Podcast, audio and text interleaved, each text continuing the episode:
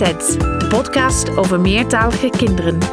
Mijn naam is Sharon Answorth, taalwetenschapper aan de Radboud Universiteit Nijmegen en moeder van twee meertalige kinderen.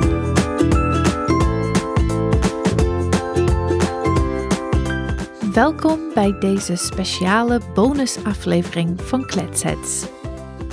We zitten momenteel tussen seizoenen in, maar voordat we in het nieuwe jaar met het derde seizoen beginnen, hebben we een paar bonusafleveringen voor jullie. Deze aflevering is een opname van een debat dat begin november in de Bali in Amsterdam heeft plaatsgevonden. Een debat over meertaligheid in het onderwijs en in het bijzonder over het gebruik van andere talen dan het Nederlands op school. Aan tafel zaten vertegenwoordigers van het onderwijs, het onderzoek en de politiek. Je hoort zo meteen wie dat allemaal waren. De titel van het debat was Op school spreken we Nederlands, terecht of achterhaald. Ik was erbij en ik sprak aan het begin van de avond met verschillende mensen in het publiek en ik heb ze gevraagd wat zij van deze stelling vonden. Ik denk dat ik meer neig naar dat dit achterhaald is, het idee. Dat alleen maar Nederlands praten in het, uh, in het onderwijs. En dat, je, dat er heel veel kansen zijn voor uh, meertaligheid in het onderwijs. En uh, heb je daar zelf ervaring mee? Ja, wij werken bij een instituut dat expertise heeft op het gebied van anderstaligheid. En nu het gebied meertaligheid in het onderwijs aan het, nou, een beetje nog aan het ontdekken is. Um, dus we zijn heel erg bezig met kijken wat er allemaal voor kennis is op dit onderwerp.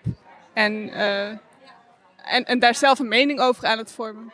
Uh, ja, ik denk dat we Nederlands spreken en alle andere moedertalen die uh, kinderen beheersen. Ook op school?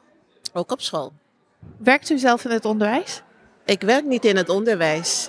ik heb een kinderboekwinkel dat gespecialiseerd is in diversiteit en inclusie. Ik denk dat het belangrijk is dat uh, kinderen hun moedertaal overal mogen spreken, omdat het in elk geval een, een thuisgevoel geeft en zelfverzekerd maakt. Dus daarom vind ik het belangrijk. Leuk, dan heeft u vast wel boeken in andere talen in uw winkel. Probeer zoveel mogelijk verschillende talen in te kopen. Het is wat lastig, maar het streven is er wel. En welke winkel is het? Als er luisteraars zijn die graag anderstalige boeken willen komen kopen of bestellen? Educulture. En we zijn gevestigd aan de Eerste van Swindenstraat in Amsterdam-Oost. En uh, u bent hier als geïnteresseerde of werkt u, ook, werkt u in het onderwijs? Nee, als geïnteresseerde en um, moeder van meertalige kinderen.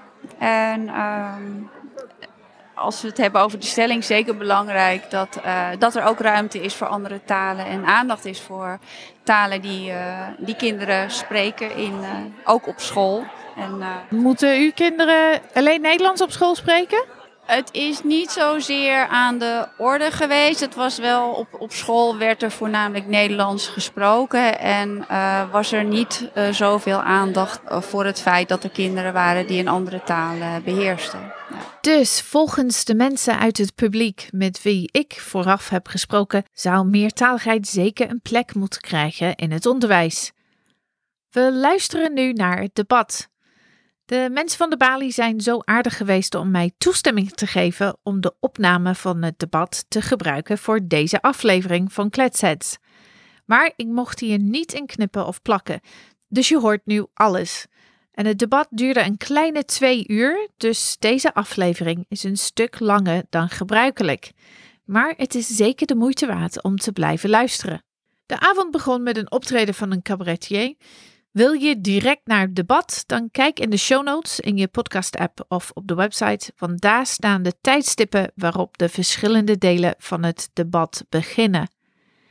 Ik kom aan het einde weer terug met reactie vanuit het publiek en van een aantal van de sprekers.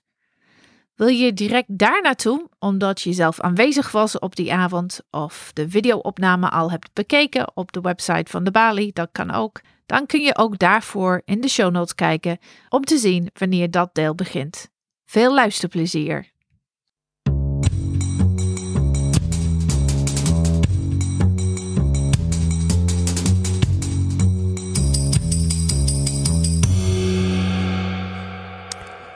Hallo, goedenavond. Welkom allemaal bij uh, deze talk in de Bali. Op school spreken we Nederlands. Uh, hoe gaat het? Mooi. Dat is precies de reactie die ik verwachtte van dit publiek. Uh, gematigd enthousiasme.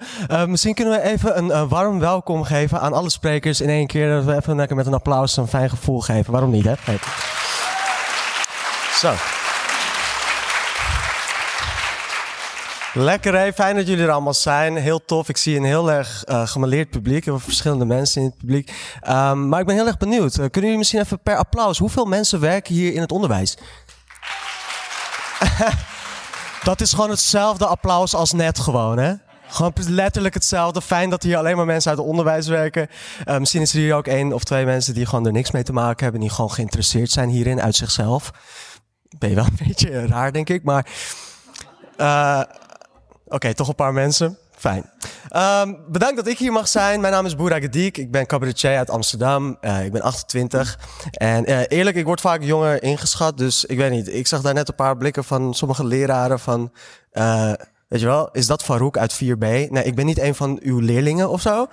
Voor, voor de duidelijkheid. Ik ben gewoon een volwassen man met een functie. Um, ik ben hier specifiek uitgenodigd om als leek een beetje de boel op te schudden van tevoren. Dus um, het kan zijn dat ik zo meteen wat dingen zeg die u een beetje tegen de borst stuit of zo. Alleen uh, volgens mij uh, hebt u daar wel zin in. Volgens mij hebt u daar wel zin in. Mooi, dankjewel. Zei u nou meneer Breemeijer? U weet nog niet wat ik ga zeggen. Oké, ja, dat... Uh, nou ja. Heel tof. Um, ik ben gevraagd dus om als leek een beetje mijn cynische licht te laten schijnen over het onderwerp van vandaag. Hè, meertaligheid in het onderwijs. En uh, dat was echt het woord dat ze de aan de telefoon zeiden. Van we, we zoeken een leek met een uitgesproken mening. En uh, dat vind ik altijd een beetje een uh, oxymoron. Zo, dat zou niet zo moeten zijn, toch? Als je leek bent, moet je je bek houden. Um, dat doe ik normaal gesproken, maar ik ben specifiek uitgenodigd. En um, ja, ik, ben ook, ik vind het ook heel erg een eer om handgeselecteerd te zijn. Want we zijn in Nederland. We hebben 17 miljoen leken met een uitgesproken mening. En het is gewoon heel tof om te weten dat ik de beste leek ben. Dat ik gewoon, dat ik het minst weet en daarom het meest welkom ben. Dus dankjewel daarvoor. Um, als iemand die er niks van weet, mag ik dus vandaag allemaal dingen zeggen. Dat, dat voelt eigenlijk wel lekker. Weet je, ik krijg ook een zakcentje. Ik voel me net een minister. Uh, Wat meertaligheid betreft ben ik niet helemaal een leek om eerlijk te zijn. Ik spreek van huis uit spreek ik Turks en uit huis Nederlands. Um, in Amsterdam heeft altijd iemand wel zijn expat mee, weet je wel. Dus ik kom heel vaak in de sociale situatie dat je gewoon naar vrienden toe gaat en dan is in één keer die hele chilling in het English voor één motherfucker, weet je wel. Um, excuse my French en ook mijn Engels. Uh, maar we zijn nu op school, dus af en toe ga ik gewoon een andere taal erbij halen als je het niet erg vindt. Ik ga maar door met de volgende alinea. Anyway, dat sluit ook aan bij mijn studie. Ik heb Nederlands taal en cultuur gestudeerd. Je zou je niet zeggen, maar echt de helft van onze colleges uh, waren in het Engels. Ik weet niet. Dat is ook, uh, dat ga je ook naar Dutch Language and Literature? Ja, ja gaan we staan naartoe. Heel raar was dat. Ik had, ik had toen al zoiets van, ja hallo, op school spreken we Nederlands. En daarom vind ik het echt fijn dat we vanavond deze avond hebben om het echt daarover te hebben, gewoon specifiek. Um, want dat is de titel van deze avond. Op school spreken we Nederlands. Ik vertaal het even voor de VMBO-leraren. Um, op Scorro doen we taki als een tata. En als u niet weet wat een tata is, uh, dan is de kans groot dat u er één bent. Dan weet ik even alvast. Uh. Ooit vroeg iemand aan mij, uh, wat witte jongen was dat, die vroeg, wat is dat eigenlijk een tata? En ik zeg, ja, dat is iemand die het woord tata uitspreekt als tata. Dan, dan, ben, je, dan ben je een tata. Mm. Ik heb veel respect voor leraren. Het is echt niet te doen. Echt, ik weet niet hoe jullie het volhouden. Um, het is echt de hoogste verantwoordelijkheid met de laagste status. Ik weet niet. Echt, de hele maatschappij heeft gewoon scheid aan leraren. Terwijl het is de moeilijkste taak die er is. Dus respect. Ik heb zelf ooit een halfjaartje uh, lesgegeven op een uh, uh, school in Oost. Um, het is beter als ik even niet zeg welke. Want um, op de eerste dag was er slaande ruzie tussen twee leerlingen. Die, zo die liepen zo te vechten gewoon. En ik, ik zag mijn kans gewoon om echt zo'n leraar van het jaar te worden. Want ik dacht, oh, ik ga ze gewoon uit elkaar halen, weet je. Um, dus ik ga erop af. En ik probeerde ze eerst te sussen in het Nederlands. Dat lukte niet. Zo jongens, hey, kom op. En toen ging ze me uit elkaar halen. Uh, lang verhaal kort, uh, zo'n pubervuist komt zo op mijn oog. Heb ik twee weken met een ooglapje rondgelopen. En dat is uh, niet makkelijk. Zo van, u weet hoe moeilijk lesgeven is zonder ooglapje. En nu als ik zo zei van jongens, pak je boeken erbij, gingen ze met z'n allen tegelijk ai ai kapitein. En dat is gewoon niet leuk. Oké. Mijn ego werd gekielhaald. En op dat moment, eh, toen dacht ik eigenlijk wel zo van misschien was het anders gelopen als ik, als ik die dag gewoon niet in het Nederlands suste, maar gewoon in een woord uit de eerste taal van die leerlingen Zodat ze op dat moment puur uit verrassing gewoon zouden stoppen met vechten, weet je. En dan had ik misschien niet twee weken rondgelopen uh, met een ooglapje. Weet je, dan, maar op school spreken we Nederlands, dus ik heb wel twee weken rondgelopen met een ooglapje. Bedankt voor de sympathie trouwens. Ik voel heel veel sympathie voor uh, iemand die gewoon uh, letterlijk op een piraat leek uh, op een tijdje. Maar goed. ik heb het woord leerkracht altijd heel erg mooi gevonden. Weet je, er zijn hier veel leerkrachten. Maar toen ik dat ooglapje droeg, dacht ik wel, als ik echt iets van leerkracht had, dan was ik wel iets anders geworden dan leerkracht. En um, dat ben ik nu, dus. Jullie hebben al veel meer gelachen dan mijn klasje in die tijd, dus dat je weet even. Anyhow, um, of meertaligheid in het onderwijs nou iets wenselijks is of niet, één ding, uh, daar zijn we het allemaal sowieso over eens. Leraren krijgen gewoon niet genoeg betaald voor die shit, man. Zo van, jullie hebben het al moeilijk in één taal. Weet je wel? Zo, het is gewoon toch niet te doen. Ik, ik zou het niet pikken, dit onderwerp ook, als ik leraar was. Meertaligheid in het onderwijs. Wat pikken jullie dit gewoon? Je hebt het al moeilijk in één taal. En dan komen mensen, ja, we moeten meerdere talen en alles, weet ik veel. Ik zou echt bij mezelf denken, serieus? Elke dag hoor ik 34 kinderen gewoon door elkaar schreeuwen. Uh, de ouders geven mij de schuld van alle slechte cijfers. De politiek heeft scheid aan me. Wat, nu meer talen? Wat? Meer betalen? What the fuck? Weet je wel? Da daarmee bedoel ik dat jullie weinig verdienen. Wat er ook uit jullie gesprek komt, er is geld nodig. Er is gewoon geld nodig. Ik leerde dus, dit wist ik niet, want uh, ik ben een leek en uh, steeds minder dus. Maar um, um, dat er is een minister met portefeuille en een, en een minister zonder portefeuille. Dat wist ik niet. Ik dacht altijd, bij onderwijs hebben ze allebei geen portefeuille. Weet je wel? Omdat er gewoon geen geld gaat naar het onderwijs. Dat dacht ik altijd. Uh, ik las wel dat er 1,6 miljoen euro gingen naar meertaligheid in onderwijs. Kan iemand dat bevestigen? Fijn dat jullie zo betrokken zijn in jullie eigen sector. Um, 1,6 miljoen euro ging naar meertaligheid in het onderwijs. Specifiek. Gewoon, dat bedrag. Is dat niet precies hetzelfde bedrag als dat Amalia had afgewezen? Hoe zit dat? Is het gewoon toevallig, wanneer Amalia toevallig geen zin heeft in 1,6 miljoen euro knallers, dan hebben jullie iets om uit te geven aan het onderwijs of zo? Ach ja, misschien is het een beetje laaghangend fruit, die grap, maar ik pak tenminste een keertje fruit. Um, geen wonder dat er niks van de grond komt, weet je wel. Elke keer dat je plannen maakt in het onderwijs, denk je, is er geld voor? Nou, kijken wat Amalia doet. Hm, dat is niet de goede gang van zaken, lijkt mij, om eerlijk te zijn. Uh, minister van Onderwijs Ingrid van Engelshoven is hier niet aanwezig, of wel? Nou, zij is ook lekker betrokken. Ja, what the fuck? waar, de, fuck is zij? Uh, zij heeft wel veel gedaan voor, uh, voor iets. En zij heeft toen een prijs gekregen. De Els Borst Netwerk Inspiratieprijs. Ooit van gehoord? Nee, niet van gehoord? Ja, eerlijk, het is geen goede naam voor een prijs. Het bekt niet zo lekker en het doet me denken aan een gruwelijke moord. Ach ja. Er is ook de Pim Fortuynprijs en ook de Peter R. de Vriesprijs is er ook binnenkort, maar ik weet niet. Misschien dat een andere minister blij genoeg is om die te krijgen in de toekomst.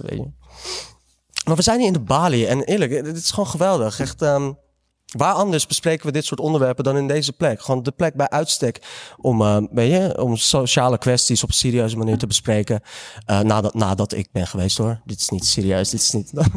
in de nobele poging om maatschappelijke problemen voor eens en voor altijd op te lossen. Uh, wel dit alles op uh, de voet van het Leidseplein, waar er nu gewoon mensen aan het kotsen zijn en lol aan het maken zijn en zo. Dat wel, waar het wel gewoon gezellig is. Weet je wel, dat vind ik wel zo'n mooi contrast. Zo vandaar, op dit moment is er een vrij gezellig feest aan het kotsen met piemels op hun hoofd. Wij zitten hier van, laten we het onderwijs oplossen. Nou, ik vind zo altijd heb ik mooi gevonden, zo het Leidseplein. Er zijn daar gewoon, wij gaan het nu hebben over onderwijs. Terwijl daar zijn gewoon kinderen, kinderen met tieten. Die zijn gewoon hun lichaam aan het offeren aan Bacchus. Nee, geen fans van Grieks en Latijn uh, in de zaal? Voor het geval dat je het niet kent, uh, Bacchus is de Romeinse god van het teleurstellen van je ouders. Dus dan uh, weet je dat. We zijn hier voor de kinderen, maar weet u wel waar uw kind is? Weet je wel? Misschien is uw dochter wel op Instagram haar piemel aan het showen. Verrast dat ik zei piemel, het is 2021. Ach ja. We zijn hier in de Bali. Dit is echt uh, een van Slans bakermatten van diversiteit en dialoog natuurlijk. Zo divers zelfs, dat uh, ik weet niet of u dit weet, maar er was hier ooit een IS-strijder. Een waar IS-strijder zat hier. Zat gewoon hier zo. What? Dat is toch crazy? Ik wil u niet de stuip op het lijf jagen, maar misschien zat hij wel op uw plek. Ach ja. ik, ik weet niet of u op dit moment bang bent of verveeld, maar goed. Ik heb nog tekst, dus ik neem het wel over. Ja, dat is gewoon het dieptepunt van diversiteit, lijkt me. Of het toppunt ligt eraan wat je standpunt is ten opzichte van terreur. Dus als je het heel leuk vindt, terreur, dan is het toppunt van diversiteit dat er een terrorist hier was. Die man is toen halverwege de lezing weggegaan. Dit is echt waar, dat kan je, dat kan je opzoeken. Yes, daar was hij. Die zat hier. Die is toch gewoon weggegaan tijdens de lezing. Ik meen dat hij toen moet hebben gedacht: shit, gaat het gewoon weer niet over meertaligheid in het onderwijs? Um, want daar heeft hij natuurlijk ook een mening over. Een IS-strijder wil natuurlijk uh, één taal, weet je wel? Die wil één taal. En um, ja, weet je, misschien is hij er nu wel. Hè? Is er hier iemand toevallig IS-strijder? Misschien ben ik hem wel, weet jij veel? Oké, hoe, goede, hoe goede undercover IS-strijder zou ik zijn als ik nu echt een IS-strijder was? Nee, Anyway, die IS-strijder wil dus natuurlijk maar één taal in het onderwijs. Uh, maar hij is er vandaag niet. Hij kon niet komen, kennelijk. Uh, maar we hebben daarom ook wel iemand met dezelfde mening. Dat is uh, CDA-wethouder Hilbert Bredemeijer. u wil ook maar één taal in het onderwijs natuurlijk. Zeker. Wel een andere taal, toch? Even checken. Ja, of ook die taal. Oké, okay, nee. ja, u bent CDA-wethouder en u bent ook, u bent ook tegen meertaligheid. ik vind, vind, wel een beetje... U bent, u bent ja, u, nee, niet? Nee? U gaat zo uitleggen. Ah. Ja, maar dan wordt dit niet grappig. Dan wordt dit helemaal niet leuk. Ja, ja, niet uitleggen. Ja, ik wilde zeggen, een CDA-wethouder die tegen meertaligheid is. Ik ben ongeveer zo verrast als een robot die van tevoren programmeert om verrast te raken. Dat je zo gaat van, dat meen je niet. Weet je wel? Zo van heel nep zo, ben ik verrast zo. Wat? Om jou deze laatste... Mag ik jou zeggen? Oké. Okay. Oh, je bent wel een chille gast. nee, nee, nee, ik, zit je, ik zit je te fucken.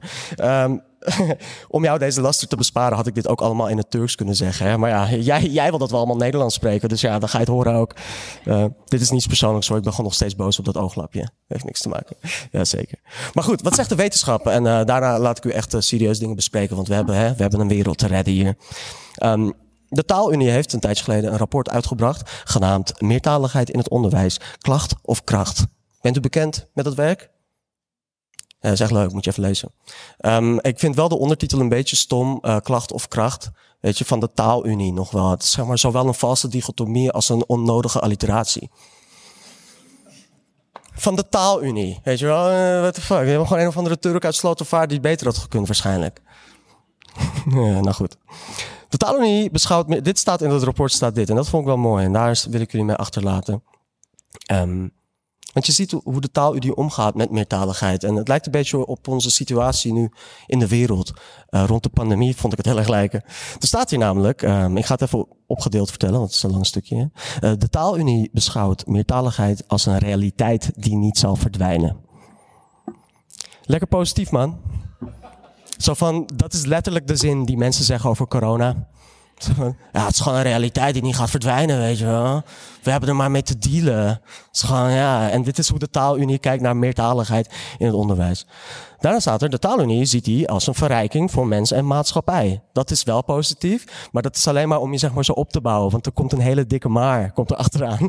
Dus dan is het uiteindelijk, de taalunie beschouwt meertaligheid als een realiteit die niet zal verdwijnen. Oeh, en ziet die als een verrijking voor mens en maatschappij hoor.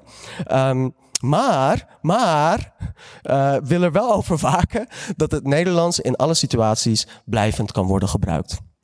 Ja. Ja, dat is dan weer helemaal tegenovergestelde, zeg maar. Weet het klinkt alsof ze op zoek zijn naar een vaccin tegen diversiteit, eigenlijk. Uh, maar ja, je kan je niet inenten tegen vooruitgang, zeg ik altijd. Probeer het maar. Ben je al ingeënt, dan ben je voor vooruitgang. Weet je wel? En dan doen we het allemaal voor, toch vooruitgang. We willen met z'n allen vooruit gaan. En zelfs als we allemaal verschillende meningen hebben, en ik weet niet hoe vurig deze discussie gaat worden vandaag.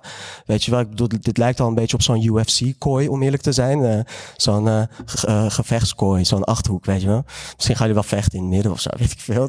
De avond is nog jong, weet je, dat weet je niet. En er is heel veel spaarrood, dus...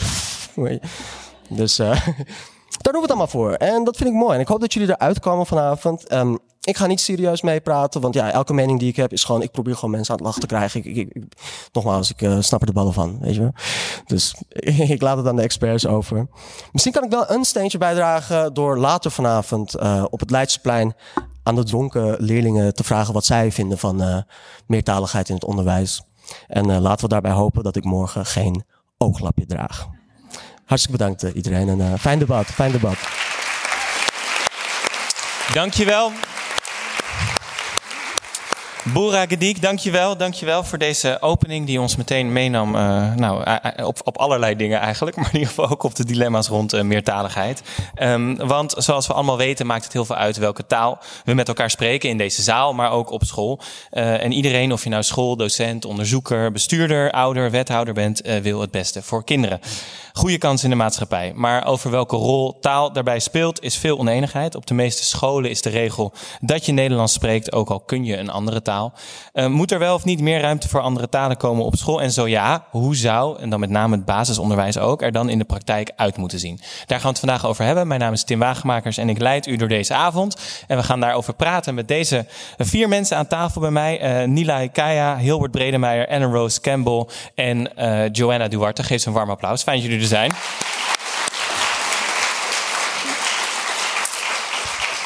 Um, misschien eerst even een kort voorstelrondje uh, met waar we het vandaag over hebben. En als ik begin met Nilay Kaya. Je bent directeur van twee scholen. Van basisschool De Wereldburger in Amsterdam Nieuw-West. En basisschool De Chameleon in Amsterdam Noord. Klopt. We hebben het vandaag over meertaligheid in het onderwijs. Waar moet jij dan meteen als schooldirecteur concreet aan denken?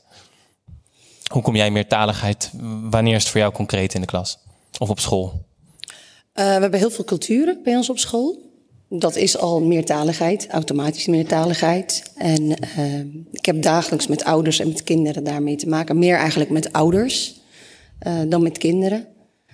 Uh, dat is wat we ja, dagelijks uh, tegenkomen. Ja. Op beide scholen. Ja, en je, en je bent ingegaan op de uit, uitnodiging. Je zit hier. Het is een discussie in het onderwijsveld. Waar ben jij het meest nieuwsgierig naar?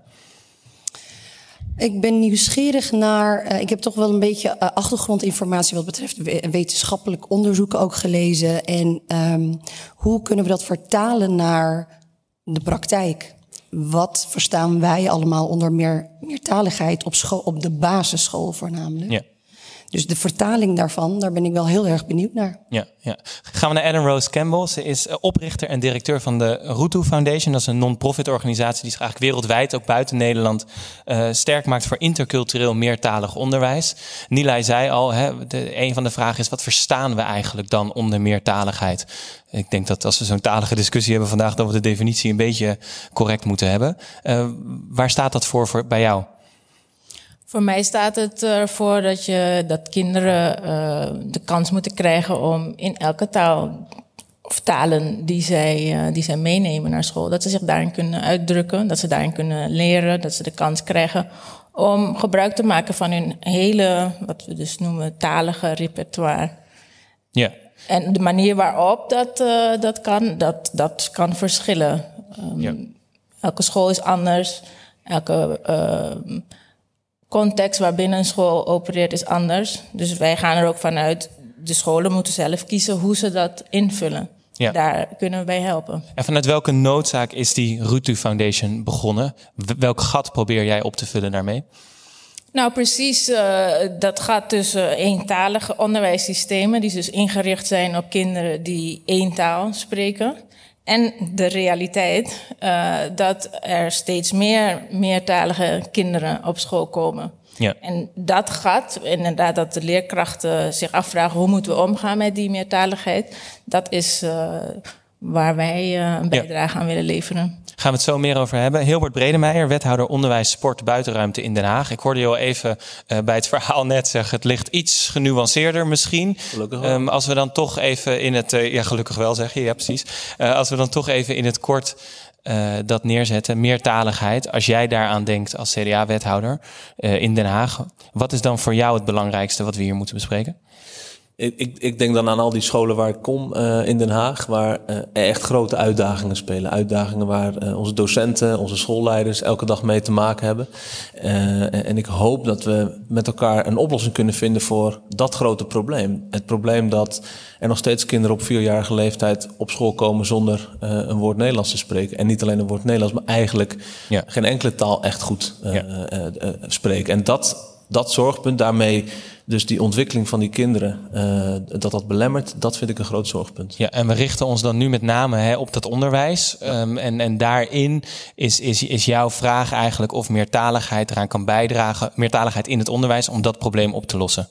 Ja, en dan denk ik dat we het ook eens moeten worden over de definitie van meertaligheid. Want ik ben het eigenlijk al niet eens dat er heel veel kinderen meertalig naar school gaan. Want ik denk dat er überhaupt te weinig taligheid in, uh, in, in, in de opvoeding van heel veel kinderen zit. Waardoor ze okay. überhaupt met weinig taligheid op school komen. En dan is de, de, de taal die we met elkaar afgesproken hebben in de samenleving, de Nederlandse taal, mm. denk ik de taal waar we zo snel mogelijk naartoe zouden ja, moeten. Ja. Daar gaan we zo alvast meteen eventjes uit elkaar trekken en over hebben wat we nou precies bedoelen. Maar ik wil eerst nog even Joanna Duarte uh, voorstellen, lector meertaligheid en geletterdheid bij de Stenden Hogeschool, uh, bijzonder hoogleraar wereldburgerschap en tweetalig onderwijs aan de Universiteit van Amsterdam en universitair hoofddocent Rijksuniversiteit Groningen. Ja, ik noem het maar even op, want dat staat allemaal in de bio. Um, uh, maar goed, er zit een hoop onderzoek hier aan tafel. Wat is het belangrijkste wat jij rond meertaligheid eigenlijk wilt inbrengen vandaag? Uh, nou, daar kan ik misschien alvast reageren. Want soms uh, ja, denkt men dat kinderen op school uh, zonder talen of weinig taligheid komen. Maar dat is het resultaat dat taligheid niet, of de meertaligheid van de kinderen niet zichtbaar kan worden gemaakt. En daardoor denkt een leerkracht, oh, komt met minder woordenschat of beperkte middelen om zich uit te drukken. Maar als wij eraan werken, en dat doen wij met onderzoek, om de meertaligheid van de kinderen in kaart te brengen, te meten, te vragen, te onderzoeken dan ervaren wij wel dat wij heel veel middelen, strategieën, talen, kennis die niet zichtbaar was. En ook kleinere kinderen al. Dus dat is nou ja, voor de, voor de kleinere kinderen is het dan belangrijk om dat uh, ja. in een veilige omgeving uh, naar voren te laten komen. Ja, ja, ja, ja. Ik, ik doe dit voorste rondje ook om alvast even te proeven van waar gaan we het nou over hebben. En ik hoor ook heel erg de behoefte dat we het zo gaan hebben over strategieën, over manieren om ervoor te zorgen dat die kinderen de kansen krijgen die we ze graag willen bieden. En hoe je die omgeving kan scheppen. Daar gaan we het zo verder over hebben. Maar misschien moeten we eerst nog iets dieper ingaan op die meertaligheid en wat dat is. En daarvoor gaan we luisteren naar Eke Krijnen. Uh, zij agendeert het probleem en werpt daarin vragen op. Ze is mede-organisator van deze avond, maar vooral onderwijsonderzoeker bij het Koonstam Instituut in Amsterdam. Gespecialiseerd in de samenwerking tussen ouder en school, het stimuleren van de taalontwikkeling van kinderen. En ze legt de stelling op tafel dat meertaligheid meer moet worden gewaardeerd. Geef er een warm applaus.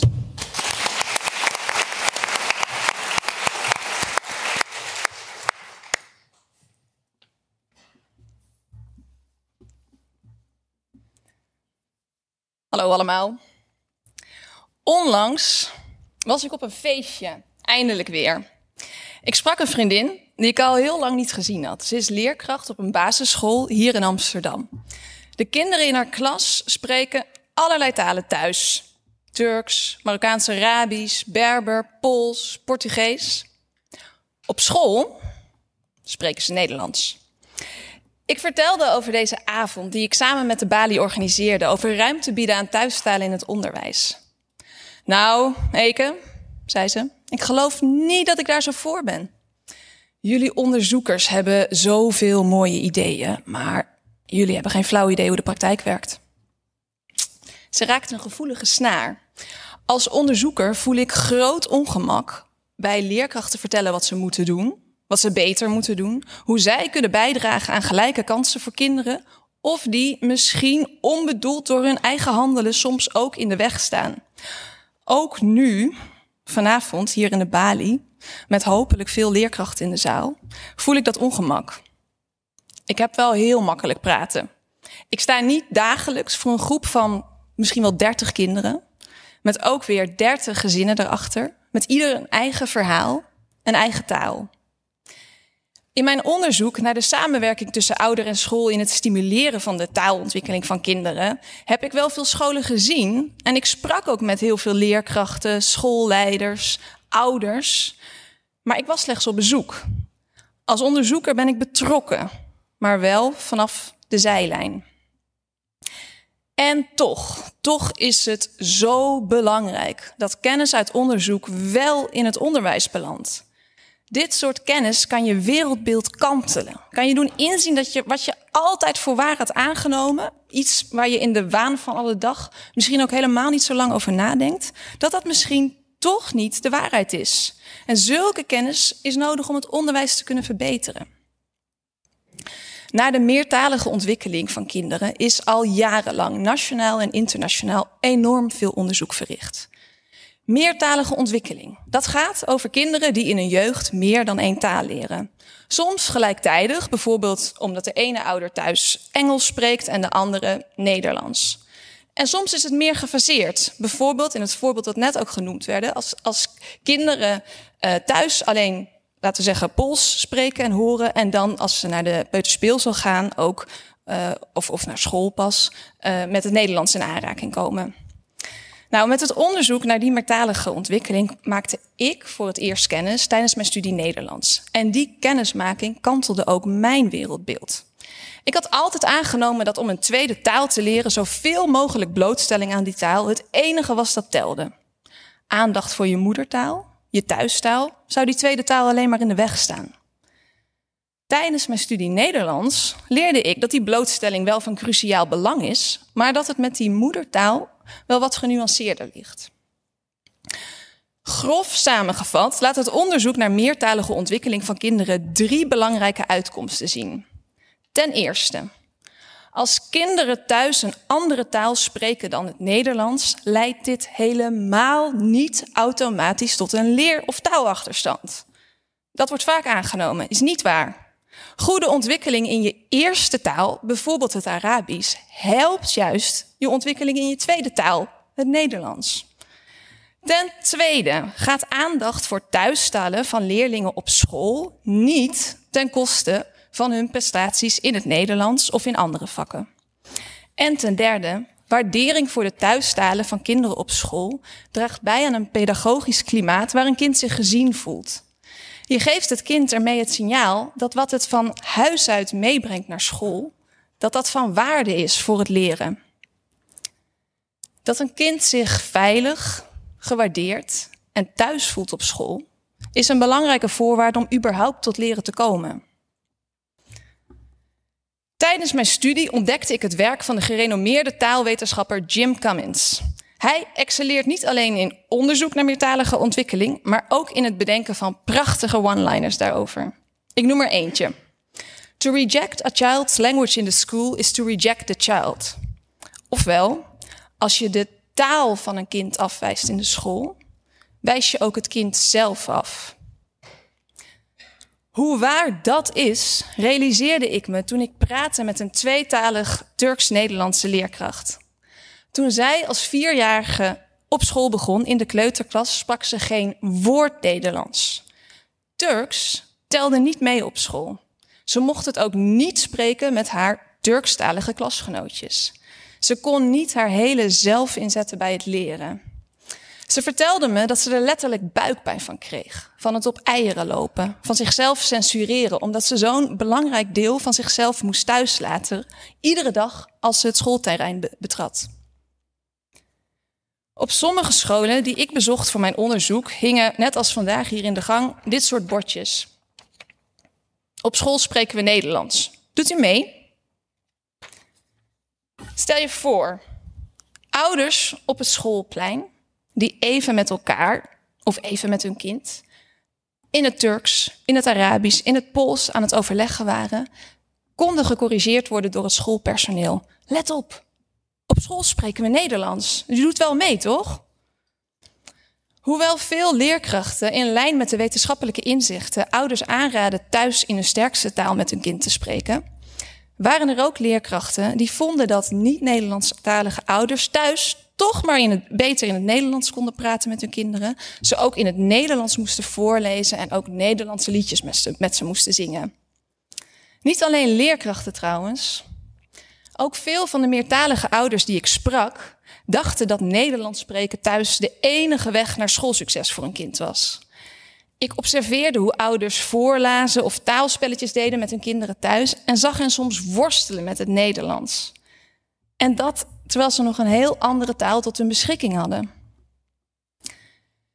Een vraag die mij bezighoudt is: hoe komt het nou dat kennis over meertalige ontwikkeling, die taalwetenschappers al decennia lang verkondigen, nog zo weinig in de praktijk landt? En als het wel landt, wat houdt leerkrachten en beleidsmakers tegen om ruimte te bieden voor thuistaal in het onderwijs? Een groep Vlaamse wetenschappers onderzocht de opvattingen van leerkrachten over meertaligheid in de school. En zij ontdekten dat leerkrachten met een voorkeur voor een strikt eentalig Nederlands schoolbeleid daar meestal drie type argumenten voor aanvoerden. Leerkrachten namen aan, net als ik vroeger, dat hoe meer leerlingen blootgesteld zouden worden aan het Nederlands, hoe beter dat dan zou zijn voor hun Nederlandse taalvaardigheid.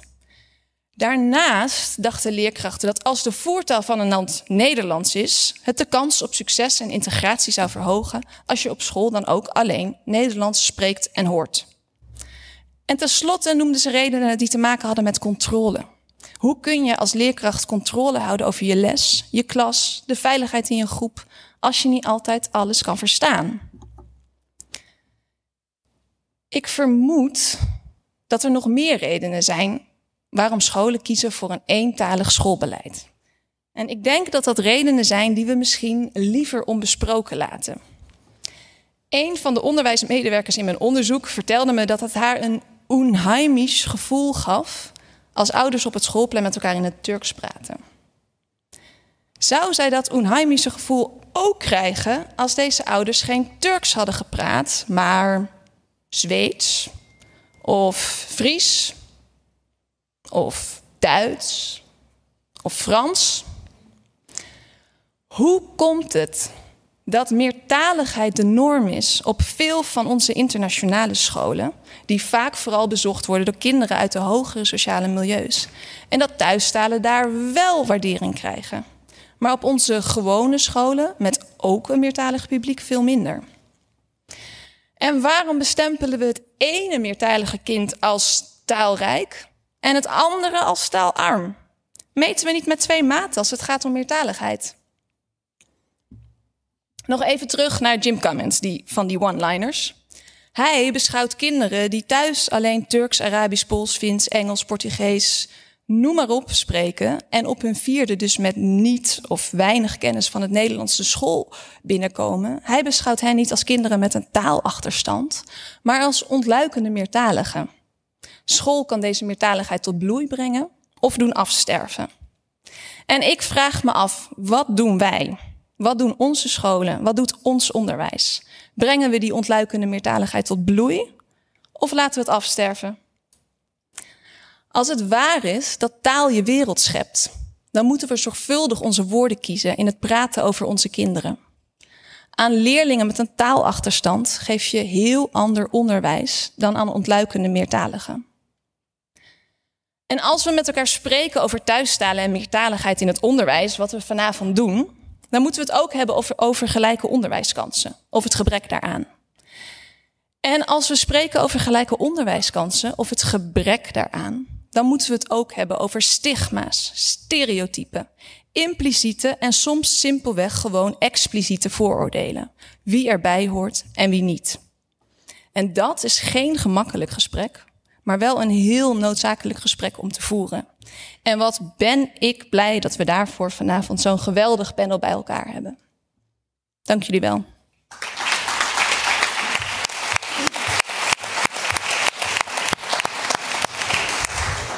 Dankjewel Eke voor deze mooie introductie, denk ik, die een hoop al uh, eigenlijk inbrengt waar we het over gaan hebben, denk ik. Misschien toch, uh, Nila, als ik met jou mag beginnen. Um, als uh, schooldirecteur, Eke hield het bordje omhoog. Hè? Op school spreken wij Nederlands, u ook. Hoe zit dat eigenlijk bij jullie op school? Hoe doen jullie dat? op school spreken we Nederlands.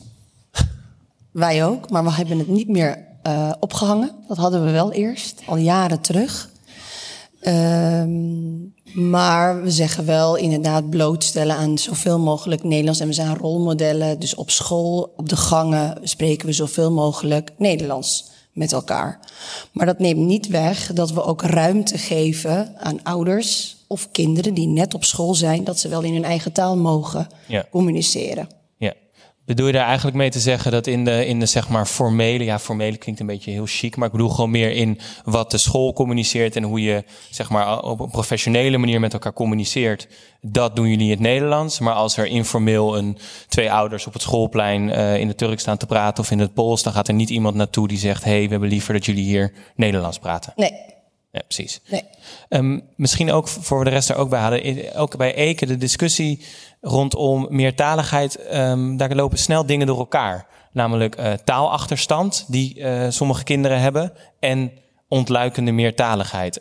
Heb jij ook het idee dat als we het over meertaligheid hebben, dat we het heel snel trekken naar de groep waarvan we vinden dat ze een taalachterstand hebben of taalproblematiek? En is dat, is dat erg? Um, taalachterstand heb, we spreken van een taalachterstand uh, als kinderen niet mee kunnen komen in het Nederlands. Dus het wordt eigenlijk vergeleken met het Nederlands. Dus dan hebben, hebben we het dan over taalontwikkelingsstoornis of taalachterstand, wat we wel kunnen inhalen. Wij, uit ervaring weten we dat uh, de kinderen die bij ons uh, met heel weinig Nederlands binnenkomen, bij de kleuters, die na twee jaar onderwijs op een gemiddeld niveau naar groep drie kunnen gaan. Ja. Ook wat betreft taal. Ja. Dus ze kunnen heel snel en heel veel binnen twee jaar inhalen. Alleen het is wel belangrijk hoe we taal aanbieden. Um, nou, wij werken met, met een methode waar heel veel taal uh, bij komt kijken. Ook uh, dat ze thuis nog uh, kunnen herhalen.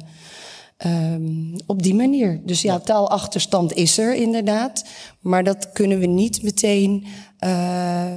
Ja, omdat we met Nederlands dat vergelijken kunnen uh, gaan zeggen van uh, taalachters, dit kind heeft taalachterstand, ja, ja, dus scoort op alle vlakken niet goed. Ja, want dat is wel het risico, hè, Ellen Rose, dat we heel snel daar labels op plakken en vervolgens eigenlijk iemand nou ja, in, een, in, een, in een hokje daarmee ook duwen. Als jij naar de column van Eke luistert en, en de manier waarop we naar meertaligheid moeten kijken.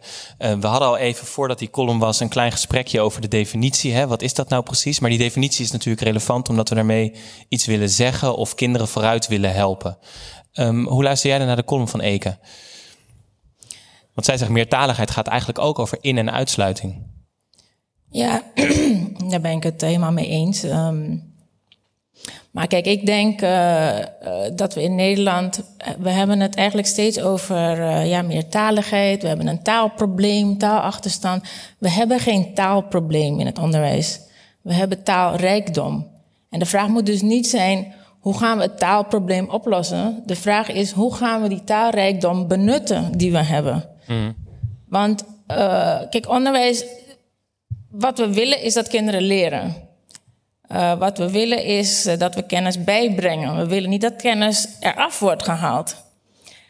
Um, in, in de Europese uh, uh, Unie is, de, is het doel: kinderen, Europese burgers, moeten meertalig zijn. Moeten ja. naast hun uh, moedertaal minstens twee andere talen goed kunnen spreken. Dus dat, en dat wordt gezegd ook vanwege economische redenen.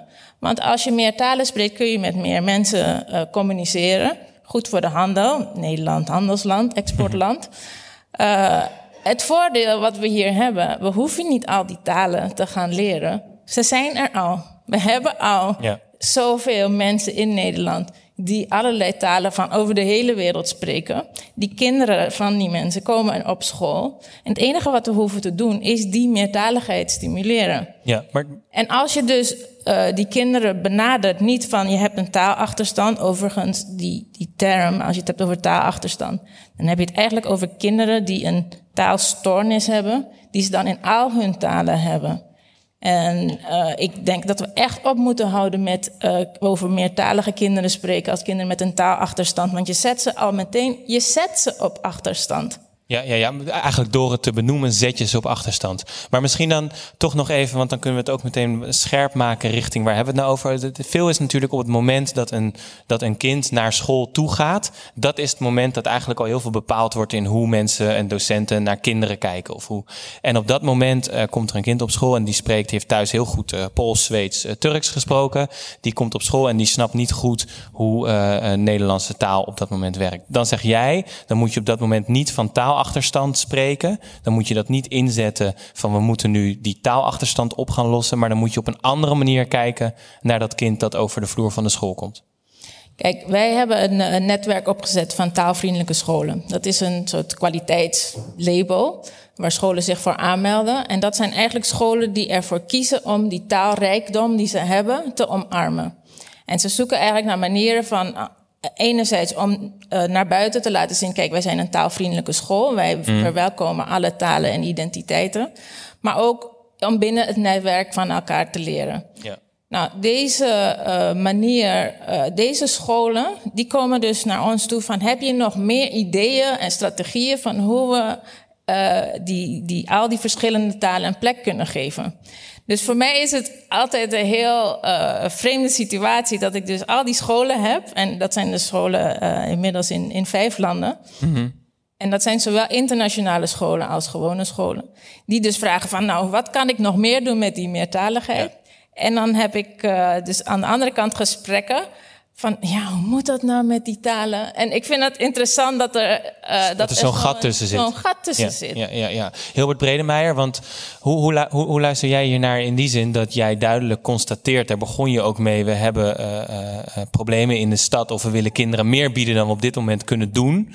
Um, en tegelijkertijd die oproep van Eken ook, maar ook hier aan tafel van ja, meertaligheid is juist een manier om niet één bloem te laten bloeien, maar duizend bloemen. Om, om, om mensen op meerdere manieren in hun kracht te zetten. Ja. Hoe luister jij daarnaar? Want als wethouder zit jij met uh, cijfers en statistieken en kinderen die daaronder vallen en gezinnen ja. waarvan je zegt, daar wil ik iets voor doen. En ik vind het belangrijk om te zorgen dat ook het Nederlands goed is. Ja. Dat is als ik jou even parafraseer. En het is heel goed dat je, dat je even verwijst naar cijfers. En dan gelijk ook die kinderen erachter noemt. Dat, dat is natuurlijk wat we moeten doen vanuit die cijfers naar die kinderen eh, kijken. Misschien mag ik het vanuit Den Haag uh, mm-hmm. uit, uitleggen, mijn, uh, mijn visie erop. Den Haag is een heel diverse stad, uh, waar je enerzijds inderdaad heel veel expats hebt die op internationale scholen zitten. En aan de andere kant inderdaad wijken hebt waar je te maken hebt met bijvoorbeeld 50% lage letterden. waar, um, waar heel veel kinderen inderdaad instromen in het onderwijs. Um, hele scholen met 100% doelgroep kinderen. Dat is de definitie waarbij we ze eigenlijk het liefst vanaf 2,5 jaar naar de voorschool uh, zouden sturen. 100% ja. doelgroep kinderen. Uh, dat zijn wel echt, vind ik, problemen in wijken waar uh, de Nederlandse taal gewoon uh, amper nog gesproken wordt. En ik vind dat naast dat je kinderen inderdaad opvoedt, of, of uh, sorry, opleidt op school, om inderdaad kennis op te doen, leid je ze ook op tot deelnemers aan de samenleving. En ja. in die samenleving is het echt wel van belang dat je iets gemeenschappelijks hebt. En een van de zaken die we gemeenschappelijk hebben is die taal. En dan vind ik dus dat in het Nederlandse onderwijssysteem, als je je kind inderdaad in het Nederlandse onderwijssysteem uh, laat deelnemen, dan is dat ook een, een, een, een logische stap om daar vervolgens ja. ook met die taal bezig te gaan. Maar misschien mag ik nog ja. één ding zeggen over het internationaal onderwijs, want dat vond ik aan de column van Eken een heel goed uh, voorbeeld. In het internationaal onderwijs is het zo dat daar een, een heel, ge, heel gemeleerd uh, aantal kinderen komt. Dat is, in Den Haag zijn er heel veel en ik kom daar heel geregeld. En dan heb je inderdaad van alle verschillende ja. uh, landen komen daar kinderen. Die mogen allemaal hun eigen taal daar uh, uh, nou, ontdekken. En die hebben een bibliotheek waar ze allerlei boeken vanuit hun eigen taal ook kunnen lezen. Dat is prachtig. Maar er is één afspraak.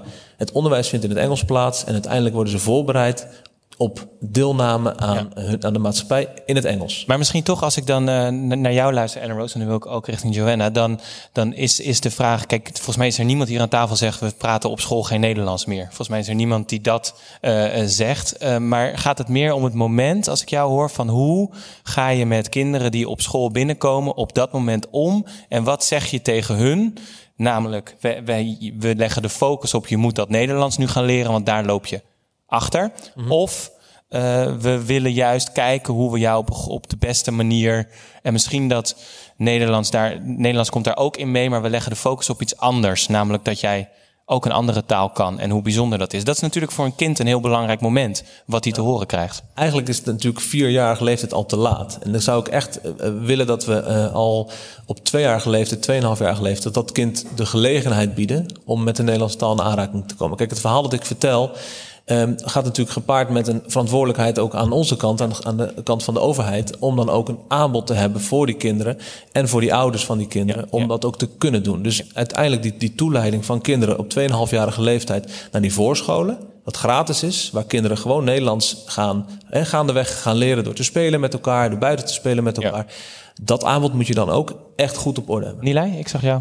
Dat, daar ben ik ook mee eens. Uh, alleen, we zijn denk ik hier allemaal uh, ook eens dat de basis begint bij je veilig voelen. En als een kind uh, net op school is en die zich niet ergens kan vinden en welbevinden is niet goed en die voelt zich niet veilig genoeg dan komt hij ook niet tot leren. Dus ik denk dat we eerst de kinderen die ruimte moeten geven. En zeker nog de Nederlandse taal daarbij moeten geven. En als dat uh, uh, gebeurt, dat, dat als ik als Turks sprekende een, een, een kind van merhaba zeg, hallo, goedemorgen. En die bloeit op, dan denk ik, ik heb je, ik heb een band. En nu, daarna, over twee weken, drie weken, gaan we over tot het leren van de Nederlandse taal. Maar dat, maar dat is eigenlijk een vrij ontspannen benadering rond meertaligheid. Namelijk wat op dit moment heeft een kind nodig, waar, waar bloeit iemand van op Ja. en hoe kunnen we dat doen.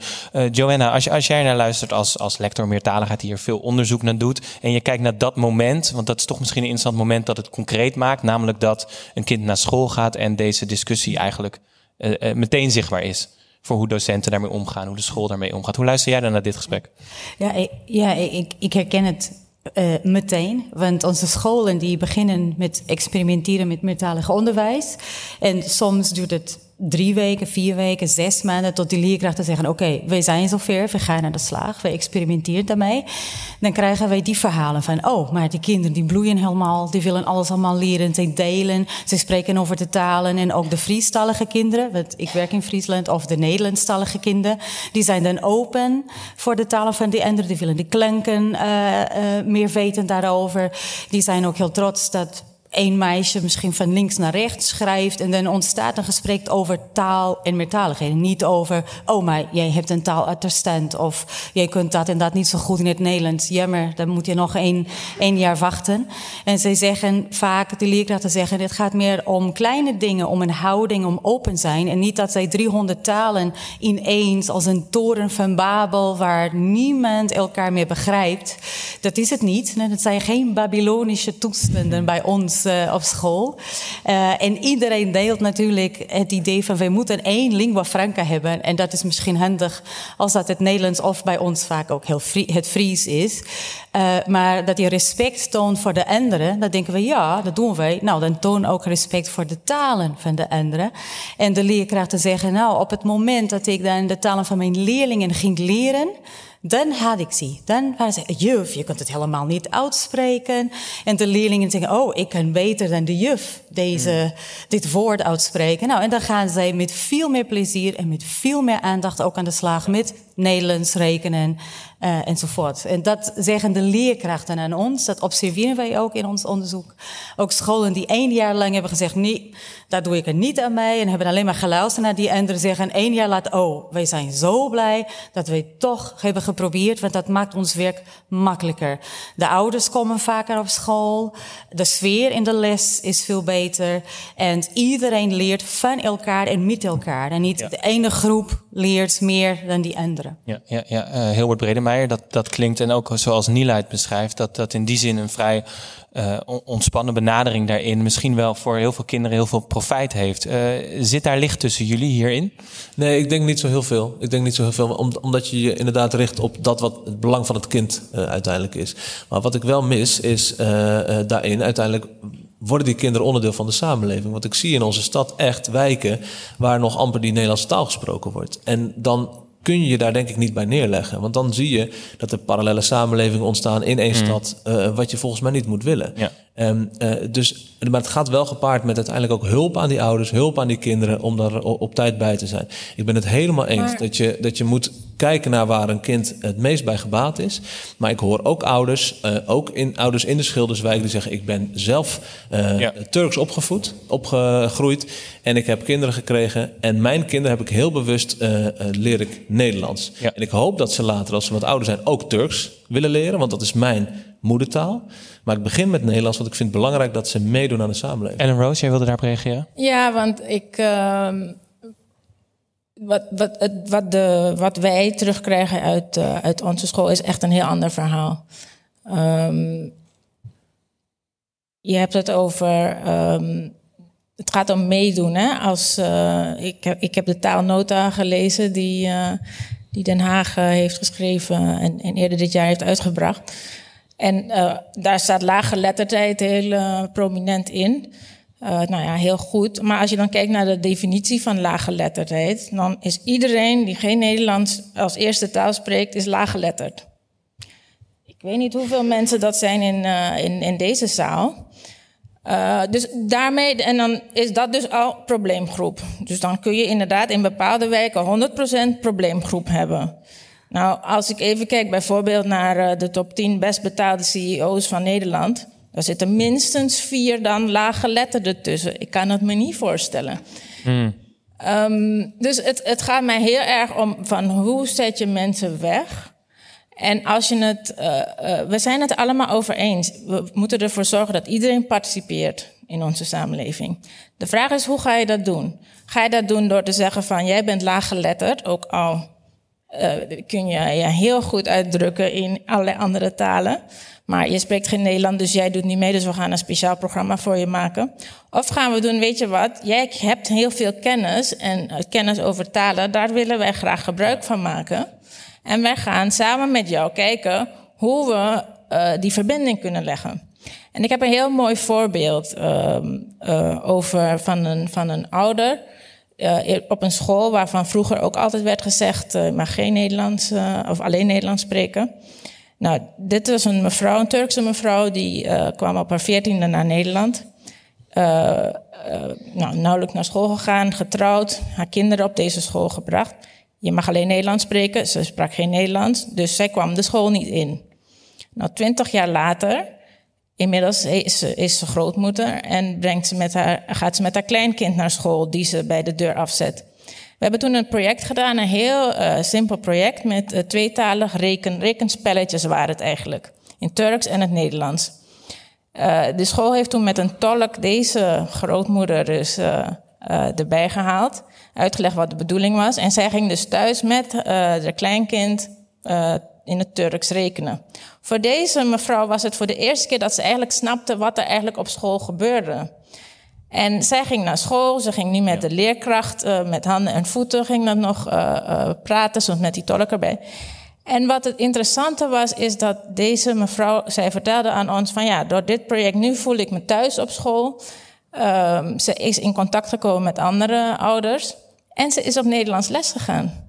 Ja. Na twintig jaar in Nederland. En dus niet, de boodschap uh, is dus niet van je moet Nederlands praten, maar we, jij bent welkom hier, doe maar mee. Dus misschien als je dan een iets andere aanpak dan nu zou uh, gebruiken, want je zegt van ja, er zijn wijken uh, waar, waar ze gewoon helemaal geen Nederlands spreken. Misschien moet je dan juist een andere aanpak gaan zoeken. de aanpak die we hebben is er eentje van iedereen is welkom bij de Nederlandse les. We willen dat iedereen daar naartoe komt. Ieder kind dat. Uh, maar waarom lukt het niet om die mensen te krijgen? Mag naar de, naar de voorscholen komen. Daar kunnen ze op een, op een spelende wijze kunnen ze daar gewoon eh, met Nederlands taal komen. Maar lukt het om, ze, om ze te bereiken? Want dat lees ik in de taalnota dat het niet goed sinds gaat. sinds deze taalnota is het omhoog gegaan van 58% naar 68%. Het uiteindelijke bereik van de kinderen, uh, de doelgroep kinderen, het is een rotdefinitie, maar mag ik het even zo noemen? Dus de kinderen die aan die doelgroepdefinitie uh, voldoen, waarvan je dus wil dat ze naar die, naar die voorscholen komen, uh, 58 naar 68 procent. Dat is dus gewoon flink gestegen op de inzet die we gepleegd hebben. En helemaal geen inzet van uh, probleemgevallen. Dat woord heb ik helemaal nooit gebruikt, dat, dat zou waanzinnig zijn. Maar gewoon door tegen de mensen te zeggen, doe je mee? We willen ieder kind dezelfde kans geven. Kansengelijkheid is, begint bij, uh, bij, bij kindjes van, van 0, 2, 4 jaar. Iedereen mag meedoen, maar uh, geven we ze ook de ja, gelegenheid ja, daartoe. Ja. Dat doen we. Kort, Nila, en dan wil ik nog twee dingen op tafel leggen deze ronde. we moeten denken in of-of, maar dat we en-en moeten doen. Mm. Dus en ouderbetrokkenheid, en de Nederlandse taal, zodat ze zichzelf gaan participeren ook in de maatschappij. Ik ben eh, zelf uh, hier op, uh, geboren en opgegroeid. Uh, ik spreek behoorlijk, denk ik, goed de Nederlandse taal. Maar als, toen ik hier binnenkwam en ik zag dat woord Okulda Turkse Conjures, dacht ik, wat leuk, ik voel me welkom. ik vond het heel leuk. Dus ik kan me ook al heel goed voorstellen dat ouders dan ga ik niet alleen maar in het Turks, tenzij uh, de ouder uh, alleen Turks spreekt. En ik wil heel graag de informatie overbrengen over de leerling. Ja, dan ga ik niet, al, dan, al is het Chinees, dan, ga ik, dan probeer ik dat over te brengen. Ja, ja, Want mijn doel is niet om de Nederlandse taal te laten leren aan die ouder, maar informatieoverdracht over het kind.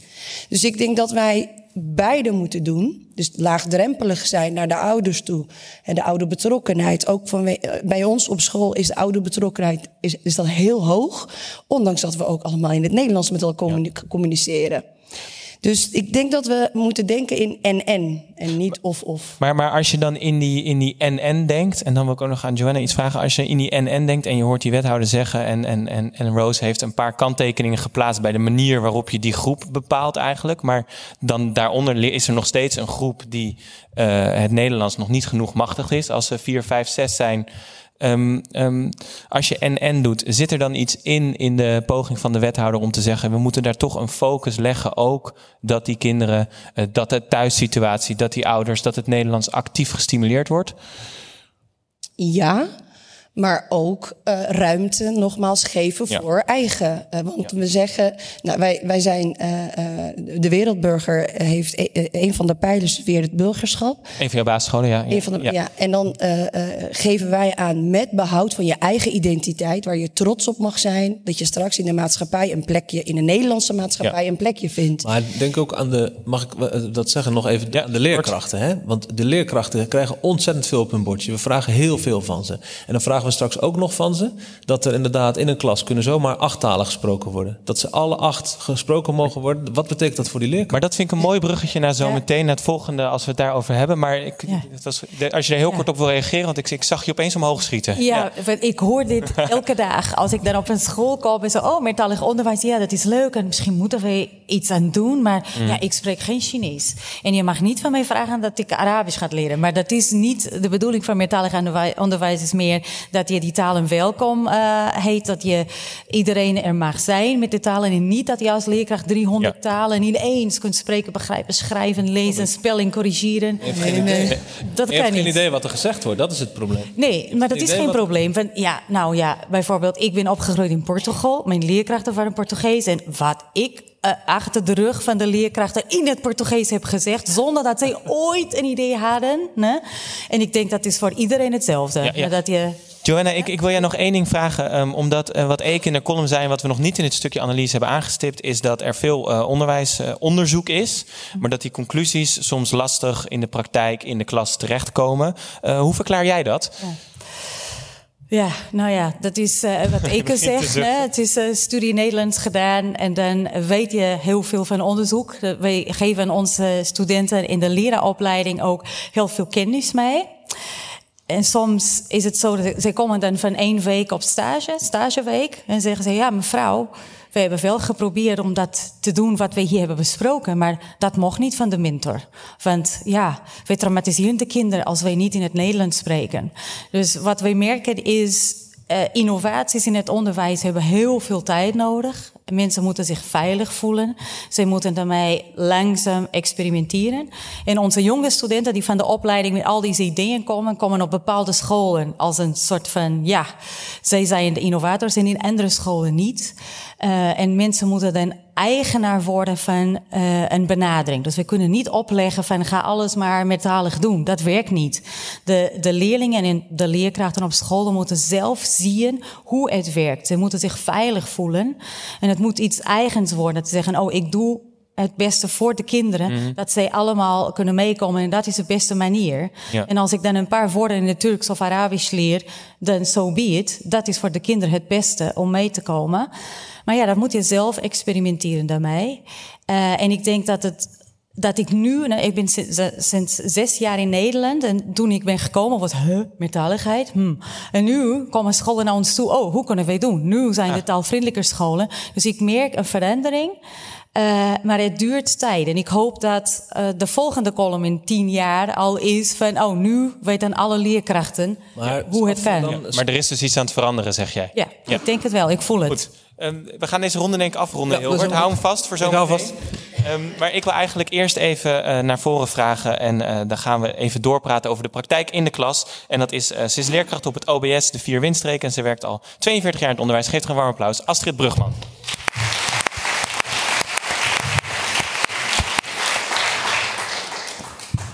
Welkom. Als het goed is, doet hij het.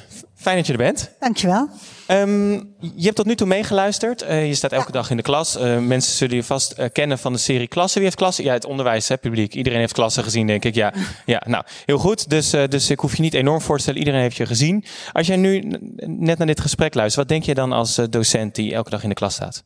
Nou, ik denk wel dat we wat, wat negatief nu weggezet worden eigenlijk. Want uh, waar het om gaat is, wij zorgen altijd dat kinderen zich veilig voelen ja. in de klas. En wij, wij respecteren iedere taal en ieder, ieder geloof, alles wat er is. En uh, als kinderen bij ons op school komen, en met name in de onderbouw, en ze spreken geen Nederlands, dan worden, mogen ze gewoon hun taal spreken wie ze thuis spreken. En dan worden ze gekoppeld aan een ander kind die ze daarbij helpt. En van mm. lieverlee leren ze de woordjes bij. En dat gaat eigenlijk ongelooflijk snel. Ja. Nou, ik werk in de bovenbouw, dus daar heb je eigenlijk een heel ander probleem. Want die kinderen zijn al veel verder in die, in die basisschool gekomen. En um, nou ja, taalachterstand, waar het dan hier over gaat. Uh, misschien moet je het geen taalachterstand, maar een woordenschatachterstand. Maar nog belangrijker is dat de kinderen heel veel achtergrondinformatie missen. Ja. Want bijvoorbeeld bij ons op school, nou ja, dat zal in meer scholen zijn, is het begrijpend lezen is bij ons altijd een struikelblok. Maar wat wij dus merken is dat kinderen gewoon heel, heel weinig kennis hebben van dingen. Dus wat wij nu doen is altijd als wij teksten hebben, gaan we eerst volkennis activeren, filmpjes kijken, woordclusters erbij. Lucien, de woordclusters. En, um, dat is Lucien van de woordclusters die er zit. Oké, nou, welkom Lucien. Fijn dat je er bent. En weten we dat ook, nee, Lucien van de woordclusters. Um, nee, maar dus er is heel veel volkennis geactiveerd. En als wij dan uh, een tekst gaan doen, ja. dan is er zoveel herkenning bij die kinderen. Dat, ja dat ze die tekst ook veel beter begrijpen en daardoor ook veel beter de vragen kunnen beantwoorden. Maar het is wel een interessant punt, komen we denk ik zo ook nog op terug. Want eigenlijk zeg jij, ja, we hebben het nu ook heel veel over het begin van de basisschool. Maar later komt het moment dat jij bent bezig met mensen voorbereiden op een CITO-toets. Uh, het advies komt eraan, er is er een hoop druk op. En eigenlijk op dat moment zeg jij, dat begrijpend lezen, dat is een probleem. En daar moeten wij een hoop voor doen. Om dat eigenlijk uh, nou ja, te krijgen waar het kind het meest tot z'n recht komt. Ja. Dat is ook zo. En wat er natuurlijk ook is, want het gaat steeds om meertalige kinderen, hè, maar die, die spreken ook vaak hun eerste taal heel goed. Ja. En als wij zijnstromers hebben, als ze zeven of acht zijn, die hun eerste taal goed beheersen, stappen ze zo over op het Nederlands. Want je hoeft alleen de, de woorden te labelen in feite. Ja. Ze kennen het woord ook in hun eigen taal. Maar wij krijgen kinderen binnen die gewoon ook in hun moedertaal, hè, mm waar die taal eigenlijk gewoon heel zwak is. Ja, ja, ja, ja. Dus waar die woordenschat heel beperkt is. Dus je kan ook niet labelen, want ze, ze kennen de woorden niet. Nee. Nee. We, we, gaan kijken naar een, want Klasse was een hele mooie serie om meerdere redenen. Namelijk omdat het zo'n ook een beetje rauw inkijkje gaf in gewoon situaties op school en hoe je daarmee omgaat en wat er gebeurt. En er is één fragment uh, waar jij ook veel reactie op hebt gekregen. Um, waarin, nou ja, eigenlijk hoe jij omgaat in één particuliere situatie met Nederlandstaligheid en meertaligheid in de klas. Wil, je dat zelf nog inleiden of zeg je laten we eerst even kijken en dan zeg ik er iets over? Nou, ik wil er wel iets over zeggen, want het, het gaat over Younes Jandan, hè, die um, hele ijverige jongen. En uh, wil ook heel graag, maar buiten zijn uh, beperkte woordenschat die hij had, uh, was het toch ook niet echt die haverleerling wie iedereen ook hoopte dat hij was. Want er speelt buiten je taal nog ook heel veel andere zaken. je motivatie, nou die was bij hem wel in orde. Maar ook gewoon je algemene kennis en gewoon hoe, kan je goed leren. Dus dat speelt ook. Dus dat wil ik wel even meegeven. Want dat rapportgesprek wat je ziet, dat was een rapportgesprek van een half uur. Je ziet drie minuten. Dus dat is natuurlijk wel iets. En nu lijkt het net of je wordt afgerekend alleen maar op die taal. En dat is, Nee, nee. maar toch, het was een interessant fragment. Maar het is goed om daar context bij te geven. Want uiteindelijk is het ook altijd een serie waar weer keuzes in gemaakt worden. Maar laten we even kijken. Um, als je dit fragment nu ziet, want, want, je, want, je, want je schetste de context al. Hoe kijk je dan naar jezelf als, als docent? Zeg maar, want we hebben een gesprek gehad over, uh, uh, nou ja, eigenlijk Eke zei het in die column, hè, over hoe neem je mensen mee in een verhaal. En je hebt natuurlijk de afzender en de ontvanger. Ja. En, uh, en, dit was een veel langer gesprek, zei je ook van 40 minuten. Maar als je in de context van deze avond naar dat fragment kijkt. Ja, ik, ik, nou, ik ken deze mensen al heel lang. Hè. Ik heb allemaal zusjes eh, van hem ook gehad op school. Um, ja, ik, ik, vind, ik, vond het wel een uh, ja. duidelijk gesprek, denk ik. Ja, ja, nee, het Was, nee, het was zeker een duidelijk gesprek. Um, en um, als je nu uh, nou, wat, wat, ik interessant vond, want ik vind sowieso, ik, ik zou echt nooit zo'n camera uh, toelaten. Dat vind ik sowieso heel moedig in al je afwegingen en de dingen die je meemaakt op school. Um, maar het ging ook over uh, het gesprek hoe zorg je dat mensen zich op school helemaal thuis voelen? Volgens mij ben jij daar ontzettend goed in. Dan ben je heel erg met die kids bezig. Maar je hebt natuurlijk ook die moeder die uh, geen Nederlands spreekt. En die dat gesprek in een soort ja, vertaalde vorm terugkrijgt. Ja. En er worden best wel heftige dingen besproken over haar zoon. Um, zou dat nog op een manier kunnen dat je dat, dat je de ouders er nog meer bij kan betrekken? Of dat je dat misschien op een manier doet? Nou, er zijn in het, in het schooljaar al meerdere gesprekken geweest. Hè? En ook in groep 7 hebben ze natuurlijk al de entree-toets gehad. En er, er, er, wordt heel veel met die ouders gesproken. Ja. ja. Dus bij die ouders kan dat. Je, je, voor iedere ouder heb je een, een gesprek anders. Dat is gewoon zo. Ja, ja, Want ze hebben ook uh, meerdere gesprekken gezien. En toen zeiden ze ook, ja, maar bij die pak je dat eruit en bij die dat. Ja, dat is gewoon hoe je dat doet met die ouders. Welke, voor die vrouw is dit, was dit duidelijk. Dat ging, ja. ja. ik ken die mensen heel goed. Ja. Nee, ik vind het ontzettend fijn dat we dit kunnen laten zien, omdat het zo'n concrete casus is. Hè? Want dat is natuurlijk ook, het is vaak abstract, maar dit is heel concreet. We gaan het nu, nu hebben over hoe moeten we nou in het onderwijs zorgen dat we op een goede manier dit gaan doen de komende jaren. Dat we kinderen echt nog meer de kans geven zichzelf te ontplooien. Wat zou jij Um, um, als je naar de toekomst van meertaligheid of naar anderstalige kinderen op school of kinderen die met een thuistaal op school komen, wat zou jij uh, nodig hebben of willen om dit nog beter te laten gaan? Nou, wat ik graag zou willen is dat er uh, al veel jonger met die kinderen iets gebeurt. Want als ik bij mij ook in de klas vraag uh, wie werd er vroeg voorgelezen of waar werd liedjes mee gezongen, dat gebeurde gewoon niet. Nee. Nee. En er waren een paar kinderen die zeiden, ja, mijn moeder zong wel eens een liedje, maar dat was dan in het Turks. Ja. Dus uh, wie gaat er wel eens weg met zijn ouders en uitstapje? Gebeurde ook niet. En wat ik gewoon gemerkt heb, kinderen waarbij dit wel gebeurt en waarbij de ouders toch vaak wat hoger opgeleid zijn en gewoon meer met die kinderen doen, dat die kinderen ook veel hoger uitkomen. Ja, ja. maar dat is een zelfversterkend effect dat je natuurlijk niet wil. Hoe bedoel je? Nou ja, dat, dat je wil dat, dat het niet afmaakt of je ouders hoog opgeleid zijn of je als kind hoog opgeleid Waar het dus om dat is wel de realiteit. Dat ouders heel vaak niet weten wat je met een kind doet. Ja. Kijk, ik heb een kleinzoon van één en die lees ik boekjes voor, ik zing liedjes, ik ga naar de kinderboerderij, ik doe van alles. En die, die praat niet, maar die kan wel alles aanwijzen. Ja. Ja. En ik zie gewoon bij deze kinderen is dat die woordenschat gewoon niet wordt uitgebreid. En die kinderen spreken alleen met hun moeder vaak hun, hun, moedertaal, hè, de Turks of Marokkaans of wat voor taal ze ook hebben. Maar onderling, broertjes en zusjes spreken Nederlands met elkaar. Ja. En op school spreken ze met vriendjes onderling ook Nederlands. Ja, ja, ja, ja, ja, ja. En als je vraagt van, nou ja, waar zou jij eh, het liefst een verhaal in horen? In het Nederlands of in Turks? Dan zeggen ze in het Nederlands. Want dat is waar zij zich fijn bij voelen. Ja, ja, ja. Veel dank Astrid dat je ons mee wilde nemen in jouw dilemma's en afwegingen. Geef er een warm applaus. Astrid Brugman.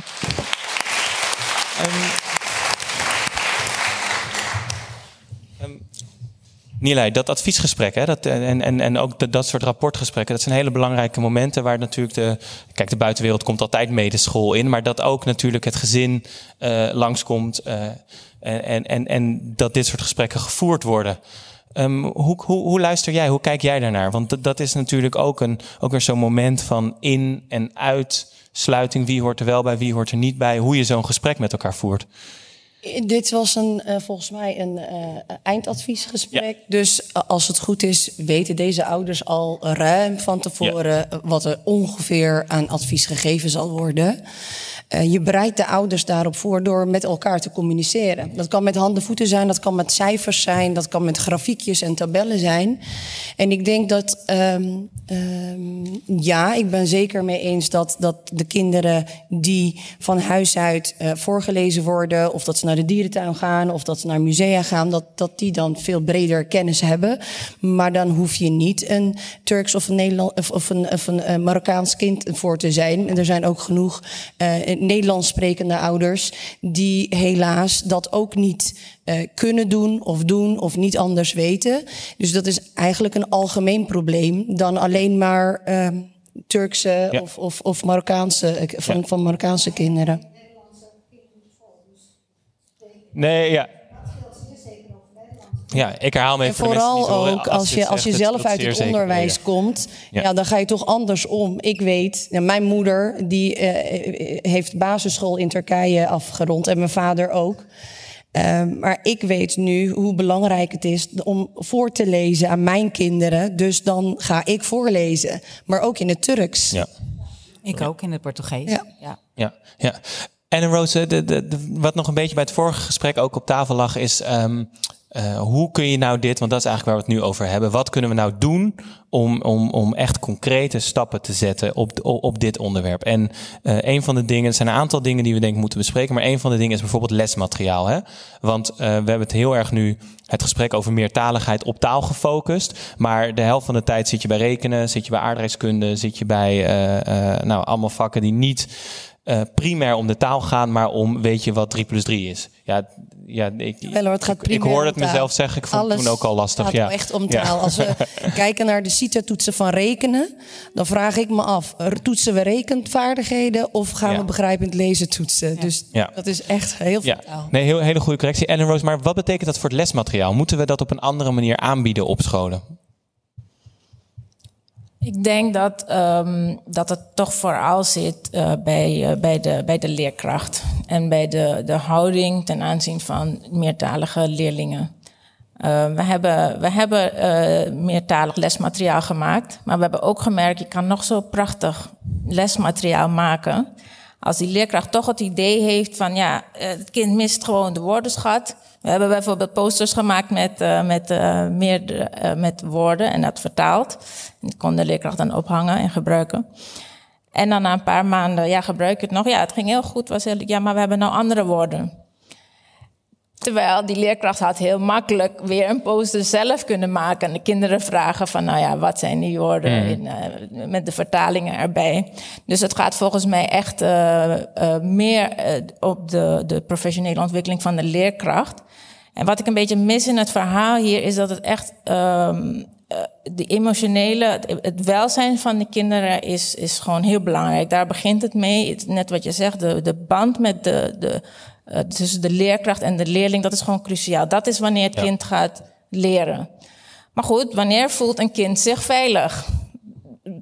Sommigen zeggen van ja, als ze eigen taal mogen spraken, spe- eh, spreken, zijn ze veilig. Als ze Nederlands spreken, voelen ze zich veilig. Wanneer voelen ze zich veilig?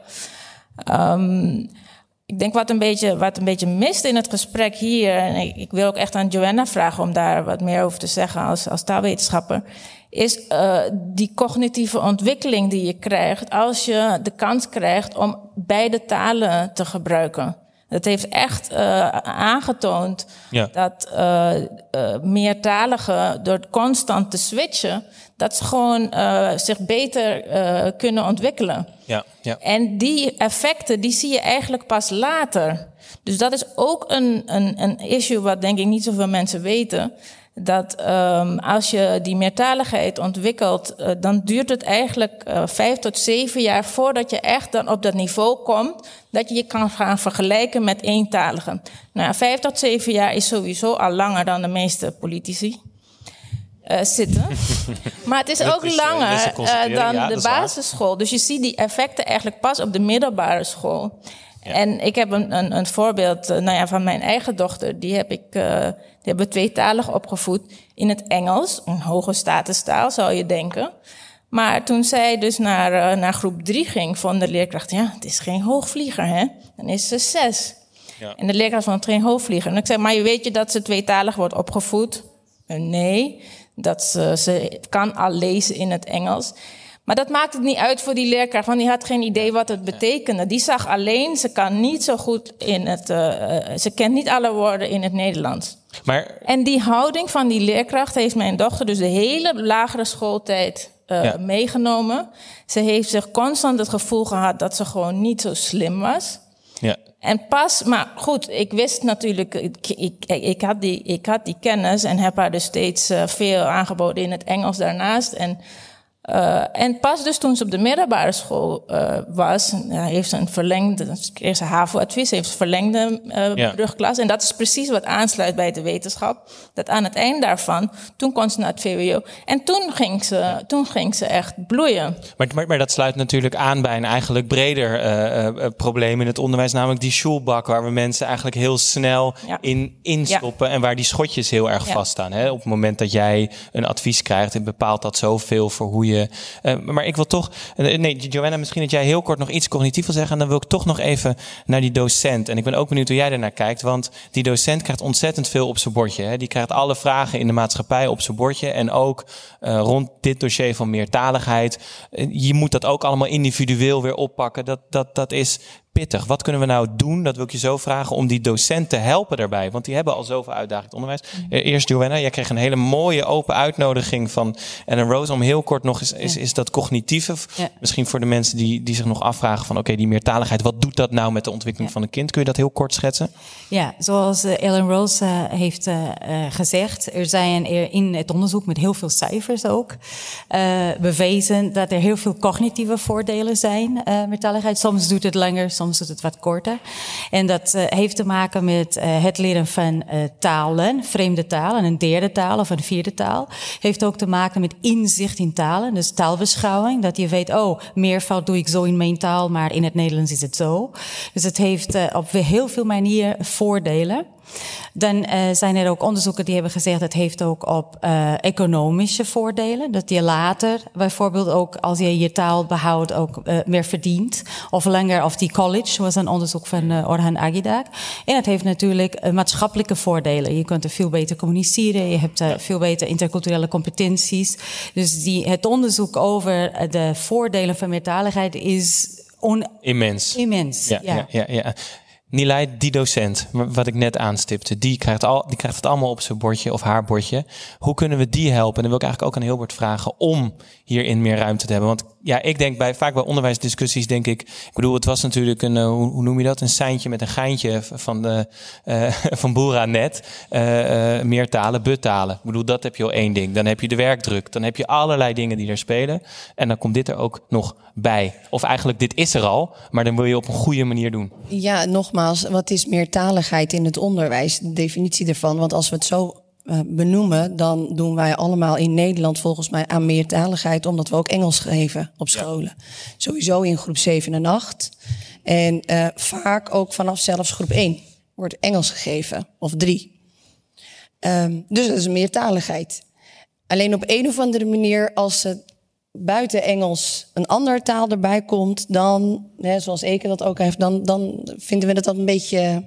Onheimisch noemen ze het. Ja, precies. En bij de leerkrachten, ik verwacht echt niet dat zij Turks of Arabisch. Ik spreek ook geen Arabisch, maar ik kan wel begroeten in het Arabisch. En dat, dat geeft al een band. Dus, en we hebben ook Turks sprekende, Marokkaans sprekende uh, collega's op school. Als een leerkracht in gesprek gaat met een ouder, maar die denkt ik, ik, ik kan niet helemaal overbrengen uh, in het Nederlands. Dan, dan, dan nemen we een, een andere collega erbij die het kan vertalen. Maar mijn verwachting is niet dat mijn collega's, nee. ondanks dat we een wereldburgerschool zijn, niet in uh, verschillende talen hoeven te communiceren. Maar bedoel je daar, voertaal is Nederlands. Maar bedoel je daarmee ook te zeggen, we moeten misschien niet die tijdsdruk daarin overschatten, want het het hoeft niet zo heel veel tijd te kosten. Ik verwacht niet dat je Arabisch nee, leert. Nee, dat, dat ik maar in, eh, bij de ingang van mijn school in uh, tig uh, verschillende talen welkom schrijf, vind ik al een stap in de richting van meertaligheid. Dat ze zich welkom voelen. Mm. Maar uiteindelijk hebben we het, ja, ze worden wel afgerekend op hun taal. Uh, als ze naar het voortgezet onderwijs gaan. Dus ja, begrijpend lezen is zeker ook bij mij op school een enorme aandachtspunt.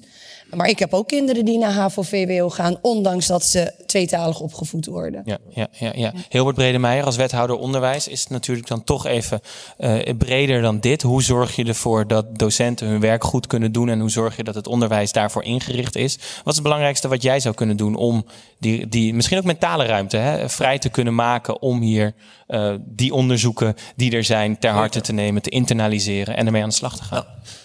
Kijk, meertaligheid is denk ik hartstikke mooi als een van die talen ook de Nederlandse taal, de Nederlandse taal is. Dan is denk ik meertaligheid hartstikke mooi. Maar ik vind dat een van die talen moet Nederlands zijn. En dan geven we onze docenten ook gewoon alle ruimte om les te geven. Daar hebben ze voor gekozen. Voor dat vak hebben ze gekozen. En niet om de hele, uh, alle maatschappelijke problemen die op ons afkomen, ook nog bij de docenten neer te leggen. Zij komen daar om, uh, om les te geven. Dat is denk ik wat we dus aan docenten vragen. Wat we in Den Haag doen, dat is denk ik de, de antwoord op jouw vraag. Wat kunnen we als, uh, wat kan ik als wethouder doen? Ja. Ik was vanochtend op een, op een basisschool en een voorschool gecombineerd. En dat geeft eigenlijk heel mooi aan hoe we dat in Den Haag ideaal te doen. Daar zijn medewerkers van de CEG's uh, zijn daar aanwezig. Daar, Wat zijn CEG's? Sorry, voor de Centra voor Jeugd en Gezin. En dat zijn ja. eigenlijk de, de, de, eerste plek waar uh, ouders met hun kind naartoe komen uh, en eigenlijk nou ja, allerlei informatie kunnen krijgen wat, wat er kan. Ook de plek waar dus inderdaad kinderen worden doorverwezen naar voorscholen op het moment dat dat aan de orde is, dat ze daar de Nederlandse taal kunnen leren. Die voorscholen en die, die basisscholen die zitten daar in elkaar, die gaan daar in elkaar over, om het zo te zeggen. En daar zijn heel veel mensen aanwezig uh, om dat kind heen, uh, uh, om die ouders ook heen, om uiteindelijk die begeleiding te kunnen geven. Ja, maar dat betekent dat op 2,5-jarige leeftijd die kinderen daar komen. Die ouders komen mee, die krijgen ook taallessen, die krijgen ook begeleiding daarin, zodat ze inderdaad meertalig kunnen meedoen, hun eigen taal en de Nederlandse taal. Uh, Joanne, is dat een goed idee? Want eigenlijk zegt uh, wethouder Bredemeijer daarmee... je moet zo vroeg mogelijk bij uh, kinderen daaromheen gaan staan als team... om te kijken wat heeft dit kind nodig. Is, is de manier waarop je dit hoort, is dat een goed idee? Ik, ik vind dat uh, deelname aan uh, onderwijs voor school, voor vier, heel belangrijk inderdaad. Ook voor heel veel gezinnen.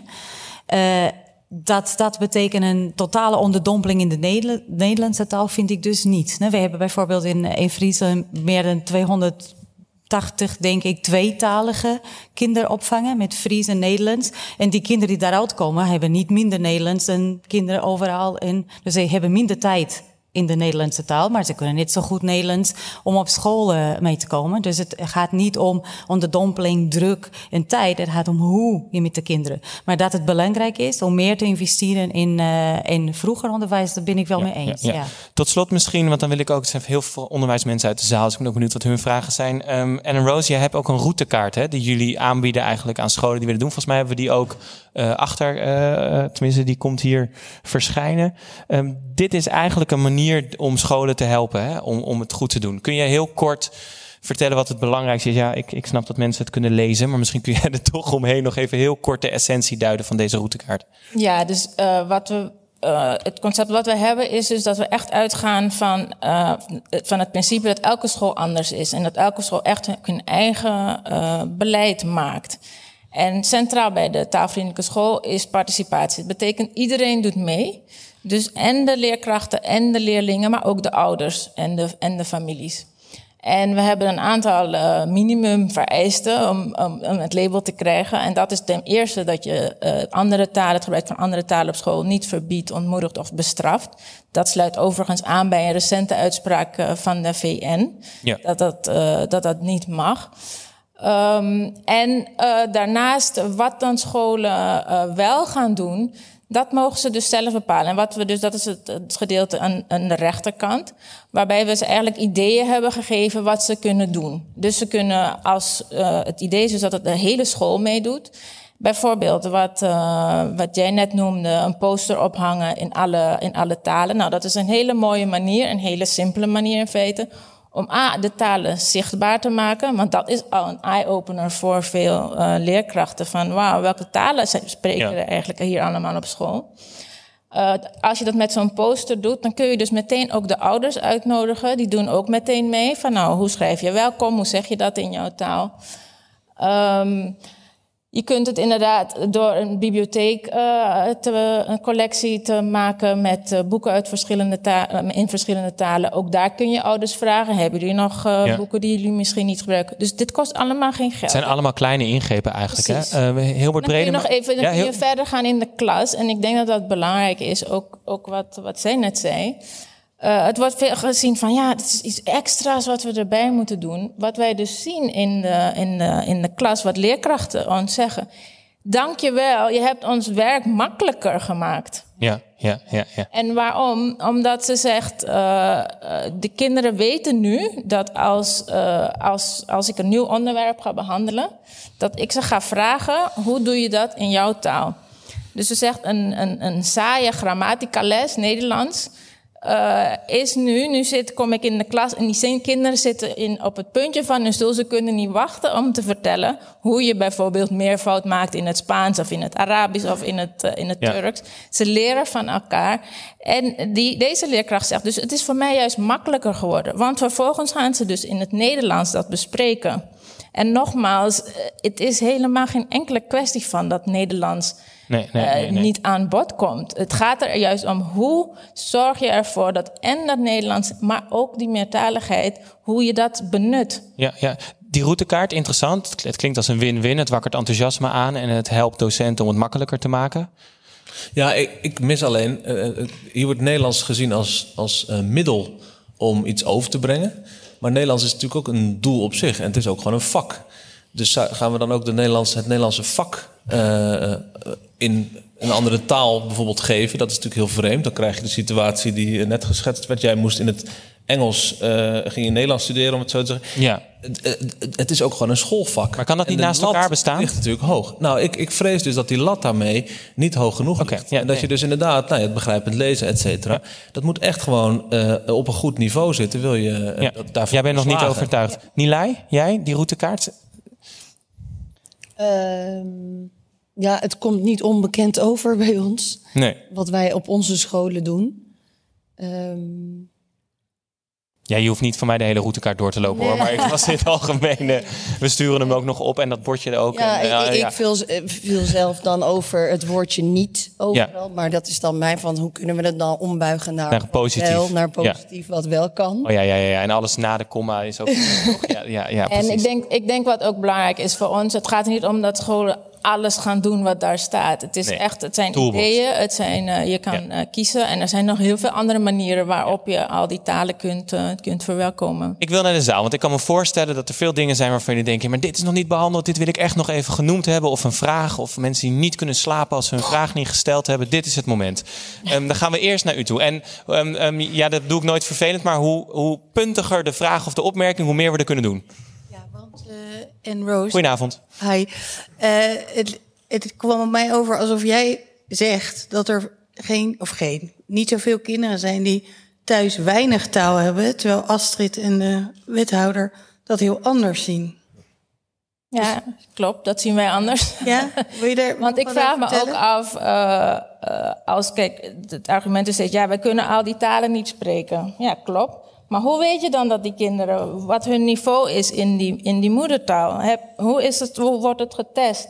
Zijn er testen om te testen hoeveel Chinees, eh, of dat kind op het niveau is eh, van Chinees, wat je kan verwachten van een kind dat eh, Chinees spreekt thuis? Of is het, gaat het erom, het kind spreekt niet genoeg Nederlands? Ja, dat weten we al. De, de, de functie van school is nou juist om dat te gaan leren. Ja, ik, ik wil misschien, misschien dat Joanna als onderwijsonderzoeker daar ook wel iets over kan zeggen. En dan wil ik Hilbert ook nog even. Zo ben ik eigenlijk begonnen als onderzoeker. Ik was eh, student eh, eh, in Hamburg en het werd mij gevraagd: kun je Portugees en Spaans? Oh ja, kan ik. En het wordt mij gevraagd om tweetalige kinderen te meten bij on- eh, wat het eh, onderzoek van vier jaren. En als je dan met vier jaar wordt vastgesteld dat je kind een taalachterstand hebt, dan moet je dan voordat je naar school gaat met zes, nee, in Duitsland is zes, moet je dan een extra programma voor de taalbevordering. Dus ik heb die kinderen gemeten met een gestandaardiseerd, eh, gestandaardiseerd instrument in het eh, Portugees en in het Duits.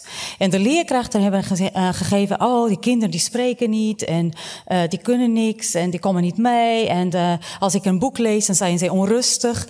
En ik had een gesprek met de kinderen in het Portugees en dacht, nou, wat, wat leuke kinderen, die kunnen van alles, die vertellen alles. Het in, in instrument kwam natuurlijk, zo was de Portugese taalvaardigheid, zo was de Duitse taalvaardigheid, met hetzelfde instrument.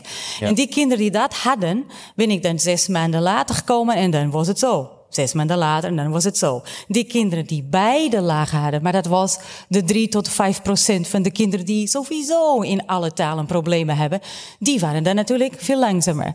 Dus dat was het bij de leerkrachten, oh oké, dus het probleem is niet het Duits. Eh, in het geval omdat ik in Duitsland werkte. Het probleem is dat zij nog niet in het Duits op het niveau zijn wat zij in de moedertaal hebben. En daarvoor hebben zij input, begrip, veiligheid, motivatie om het te komen. Ja. Dus als wij echt kunnen meten, dan die kinderen die echt heel laagtalig zijn in beide talen, zijn je net zoals in het Nederlands of in het taal 3 tot 5 procent en niet meer.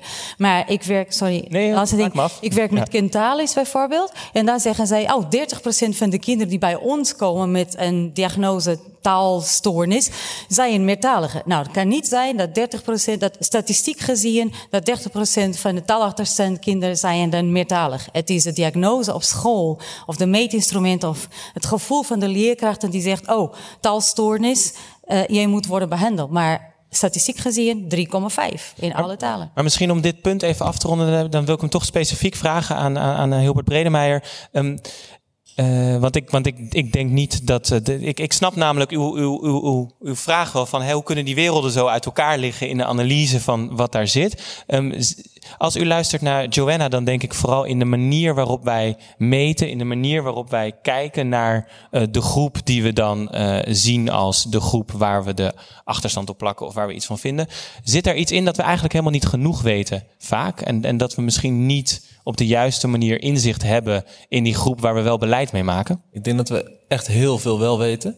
Ik zie dat op die scholen. Maar niet alles?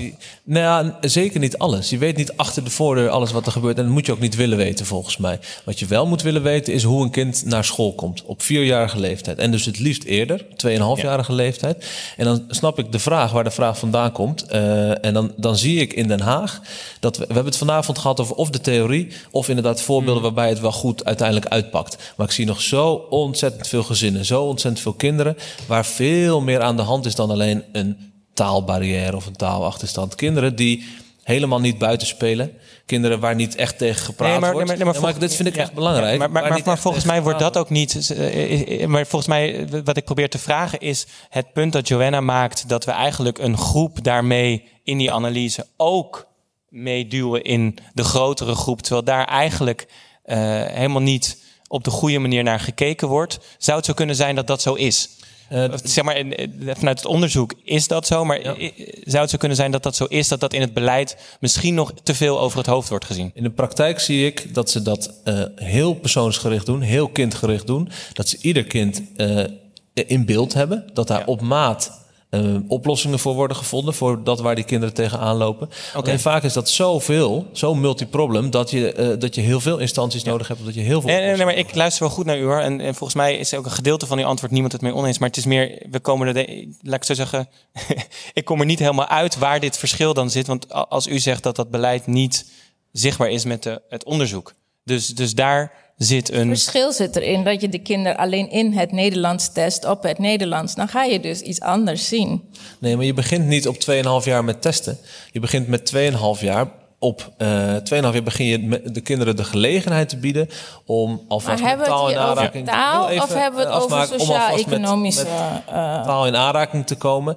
Niet alleen maar uh, met een Nederlands boek in de hand, maar gewoon op het schoolplein, op het sportveld, gewoon ja, ja, met die ja. kinderen lekker spelen, zodat ze met elkaar communiceren. Dat gebeurt in het Pools, in het Turks, in het Nederlands. Dat is wat je doet vanaf 2,5. En dat is dus wat, wat die kinderen ontbeerd hebben in heel veel gevallen thuis. En dat ik, is wat je ziet. Ja, ik wil even een nieuwe perspectief in het prima. gesprek daar, daar is een, toch geen discussie over? Er is daar een mevrouw die een vraag toch had. Ja, Lola zal die kant op, ja. Eigenlijk, Goedenavond. Dag, uh, Monika Sienders. Ik wilde uh, de vraag eigenlijk uh, voor mijn gevoel verduidelijken.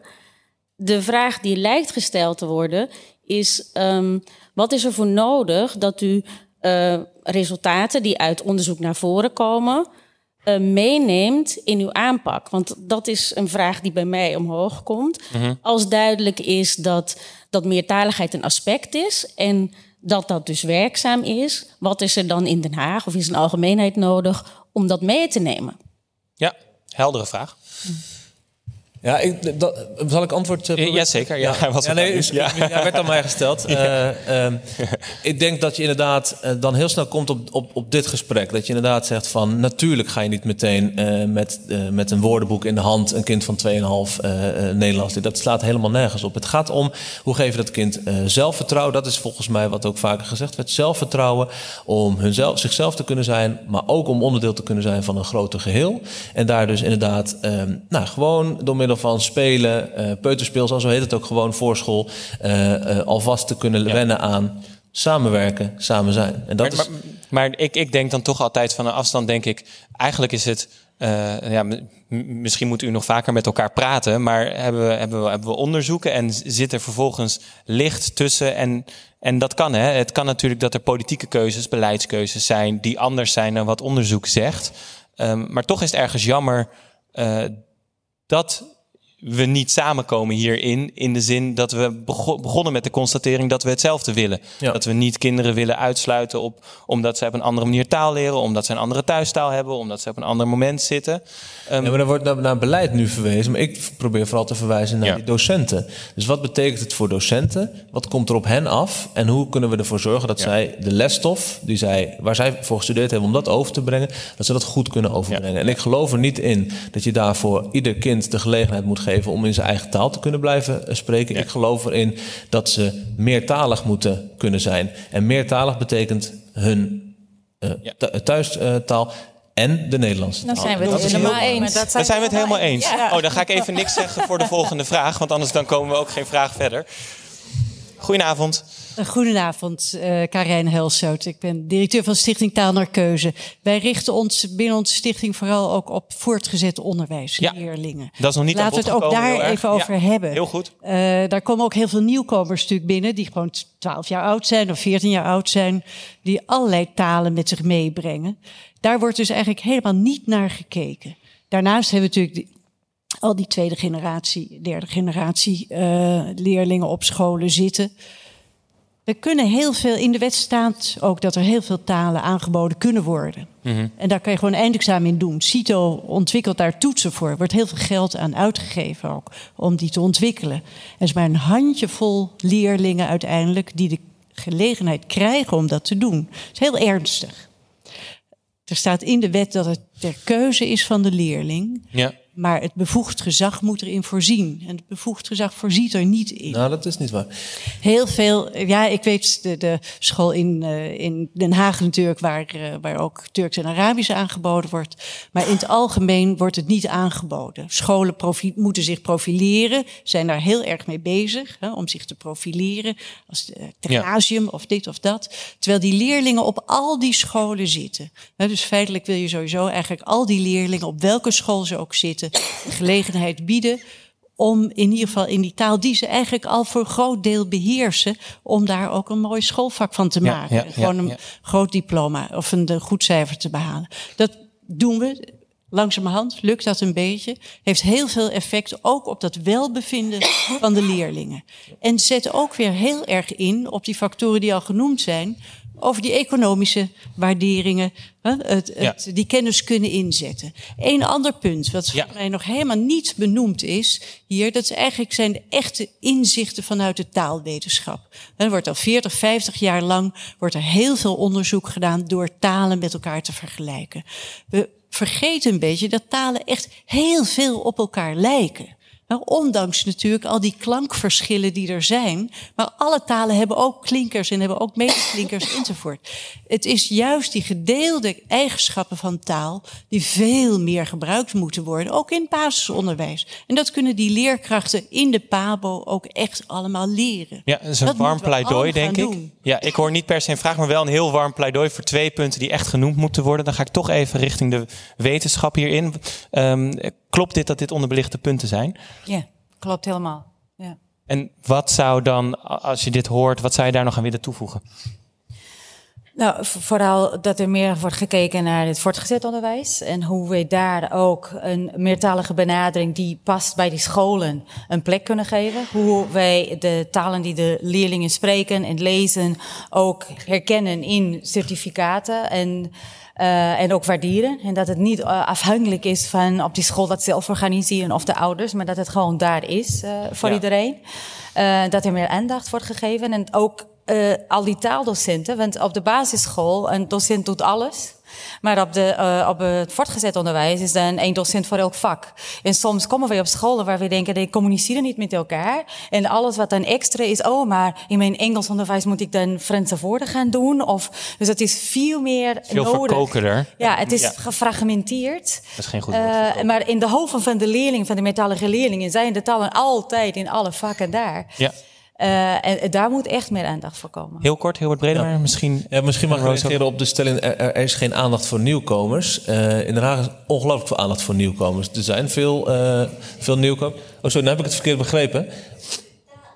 Ja, voor de, eigen taal, ja, ja, ja. Nee, maar ik dan, ik heb hem wel goed begrepen. Dan gelukkig dat u het... eh, en, nee, sorry, daar heb ik hem iets gechargeerd gezegd, laat ik het zo zeggen. Maar voor de nieuwkomers moet ontzettend veel aandacht zijn. En in Den Haag heb je heel veel eh, scholen, 23 scholen... die met schakelklassen en met kopklassen eh, de nieuwkomers verwelkomen. En op die manier, nou ja, daardoor ook een, natuurlijk een eigen taal. Want nieuwkomers is natuurlijk heel iets anders dan, eh, dan kinderen die hier geboren zijn. Als het gaat om eh, hoe je die de Nederlandse taal kunt, eh, kunt eigen. Maar die zijn vaak wat ouder. Nou, kopklassen, schakelklassen en zo, daar, daar leren ze dus inderdaad, daar worden ze welkom geheten in het, in het Nederlandse eh, onderwijssysteem. Dus daar is gelukkig veel... Ik, ik, ik wil Ellen Rose ook heel kort even horen hierover. Ellen Rose? Ja, nou ja, het, eh, om te beginnen ben ik blij dat we zo gaande het gesprek steeds dichter bij elkaar komen. Ik hoor hem Ongelooflijk, steeds het fysiek meer samen zijn. over Dat- dat- dat meer, doet meer fysiek samen zijn met mensen. natuurlijk. Ja. Ehm, ik, ik, ik, denk, ik denk waar misschien het, het, het grootste verschil zit tussen eh, de aanpak van 2,5-jarigen. Is, is niet dat je 2,5-jarigen op de peuterschool eh, of de voorschool en activiteiten met ze doet. Het is de benadering van die ouders van die 2, 2,5-jarigen. En je, je zegt net, eh, we gaan niet achter de voordeur kijken. Maar als je ouders gaat zeggen van je moet in het Nederlands gaan voorlezen terwijl ze dat niet kunnen. Of soms niet willen, omdat ze juist hun eigen taal zo belangrijk eh, vinden. Dan denk ik dat je echt een heel verkeerd Ja. signaal geeft. En ook echt een, een, een, een eh, boodschap geeft die totaal niet wordt ondersteund door de wetenschap. Ja, ja. Ehm, dus ik denk dat daar, eh, daar, daar zit het verschil nog ja, in. dat, dat vermoeden had ik ook wel. Ja, gezien het gesprek zoals we hem hadden. Maar inderdaad... Ik heb mezelf het ook niet horen zeggen, maar eh, dat is dan misschien niet... Maar, maar nu gaan we weer terug naar de voorschool. Terwijl het punt was natuurlijk over het voortgezet. Maar heel kort en dan wil ik naar die... eh, er was een vraag daar, ja.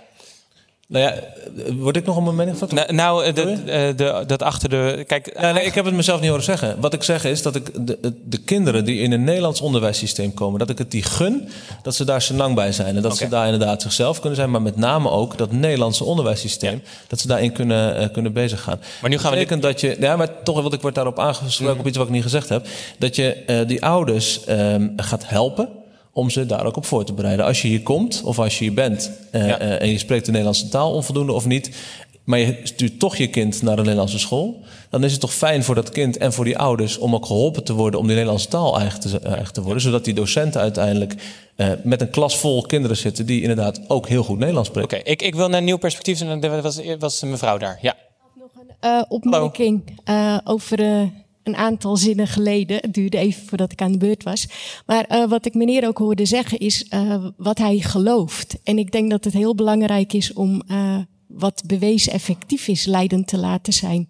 We zitten hier denk ik met heel veel experts in de zaal. En eh, ik zou het heel zonde vinden als gewoon eh, ja, de, de uitkomsten uit onderzoek onbenut blijven. Dat is al te lang.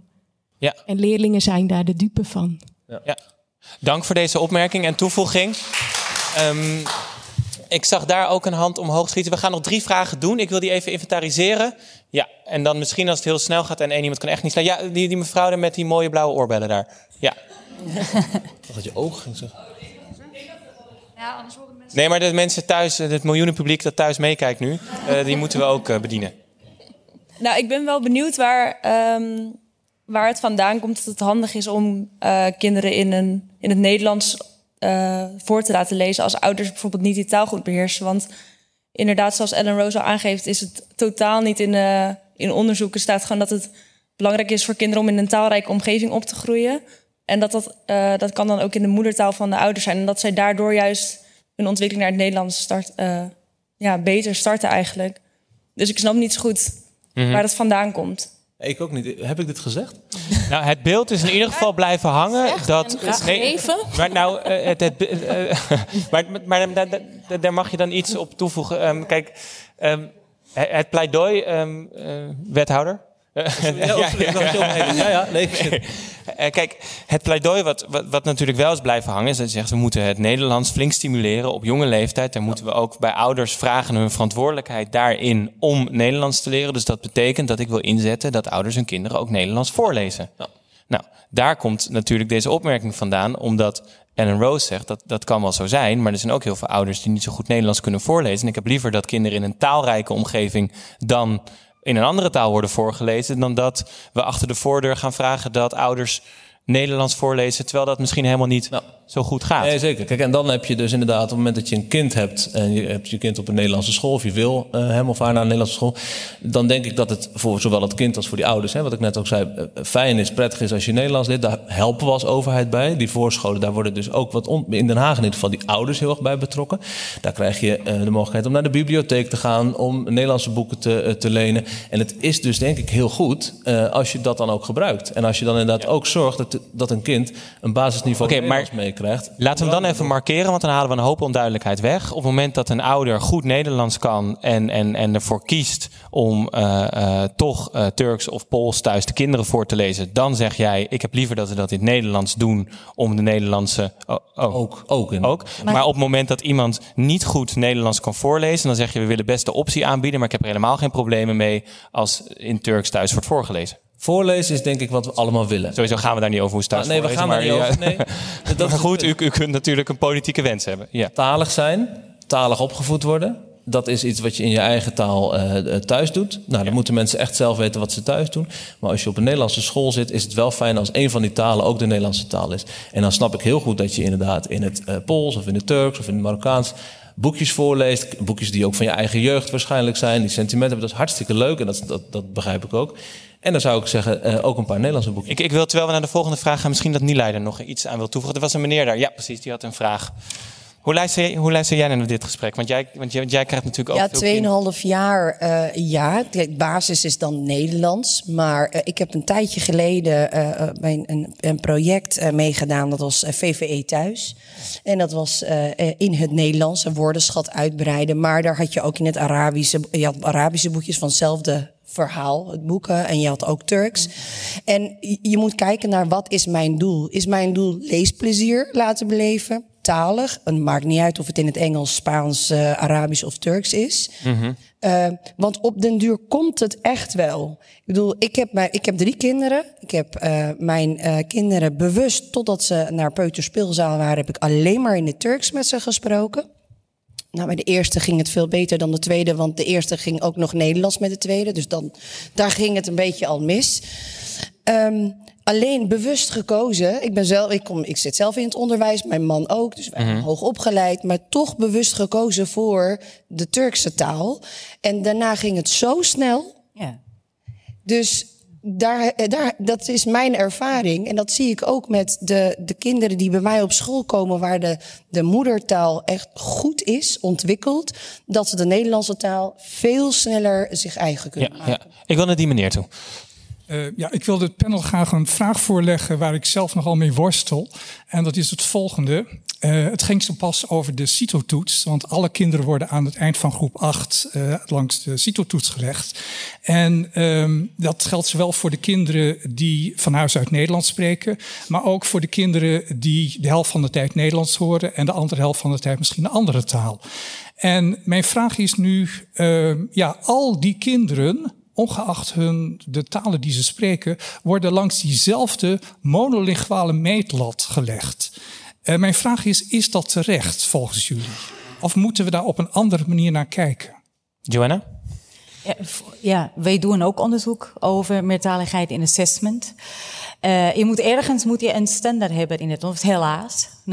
En wat wij uh, in ons onderzoek zien is als uh, die assessment, dus die toetsen ook op die een of die andere manier de meertaligheid meenemen. En dat kan met of een woordenboek of met hulp of met een parafrase, dat die kinderen het veel beter doen. En bijvoorbeeld, we hadden kinderen um, rekenen opdrachten, maar dat is wat je, wat je ook zei. Soms is het rekenen en soms is het rekenen in taal.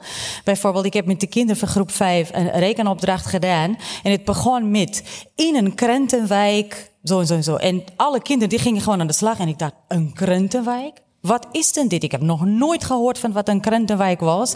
Ik wist niet één. Ik dacht aan mezelf van het is een, een wijk vol met krenten overal.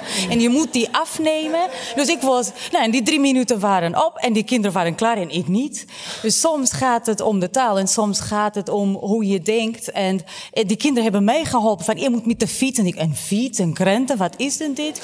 dus soms als je net even helpt met een concept of dan kom je wel op het antwoord. Ik kon natuurlijk, het was een som van groep 5. Ik kon het wel, maar ik wist niet waar het over ging. En dan was ik meteen oud. Dus soms kon je met kleine dingetjes echt heel veel helpen.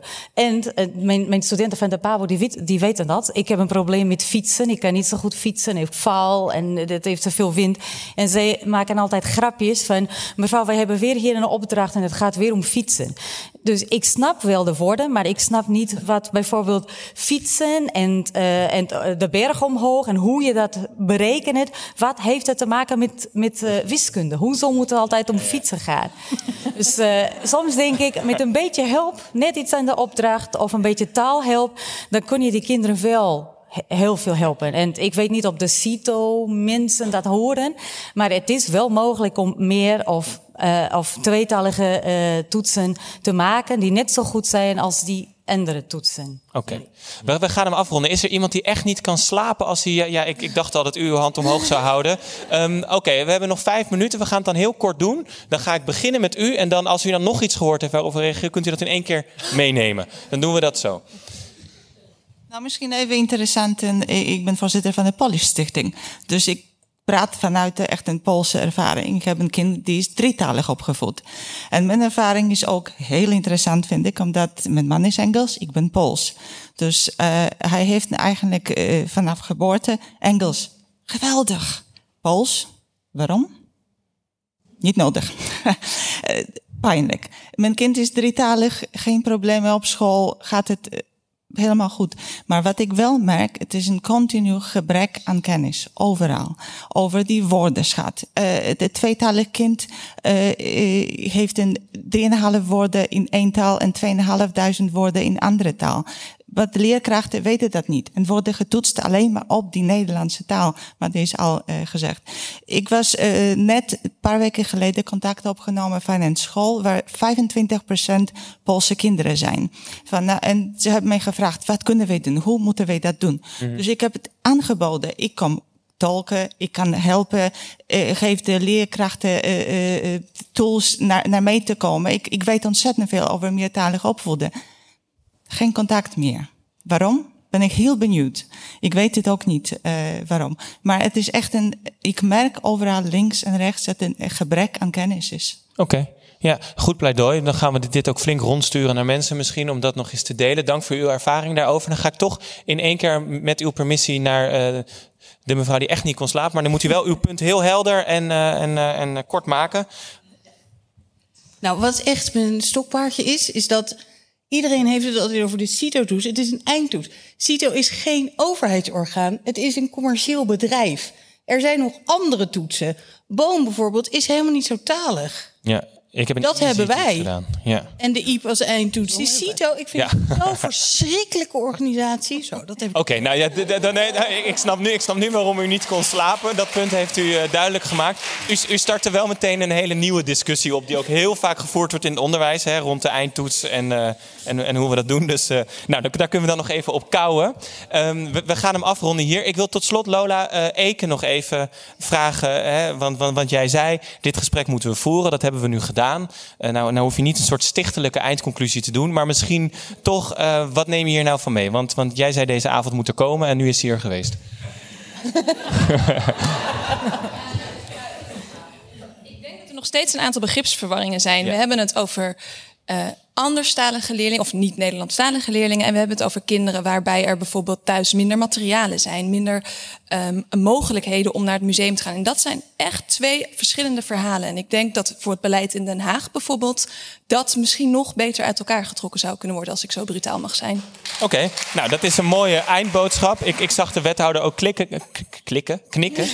nu leg ik bijna weer woorden. eh, ik zag u knikken, niet knikken. Ja, over, eh, o- o- het, o- over het uit elkaar trekken van die begrippen. Dus dat deelt u. We gaan hem afronden. Dank Eke ook voor je mooie bijdrage. Eh, eh, eh, dank aan iedereen. Dank aan het panel. Dank aan het Koonsnam Instituut voor het organiseren. Dank aan u dat u er was. En we hebben altijd nog, dat is heel fijn aan de balie, een bar waar we nog kunnen napraten met elkaar. Dus laten we dat vooral doen. Voor nu wens ik jullie een hele fijne avond. En dank je wel dat jullie er waren. Tot ziens. Dag.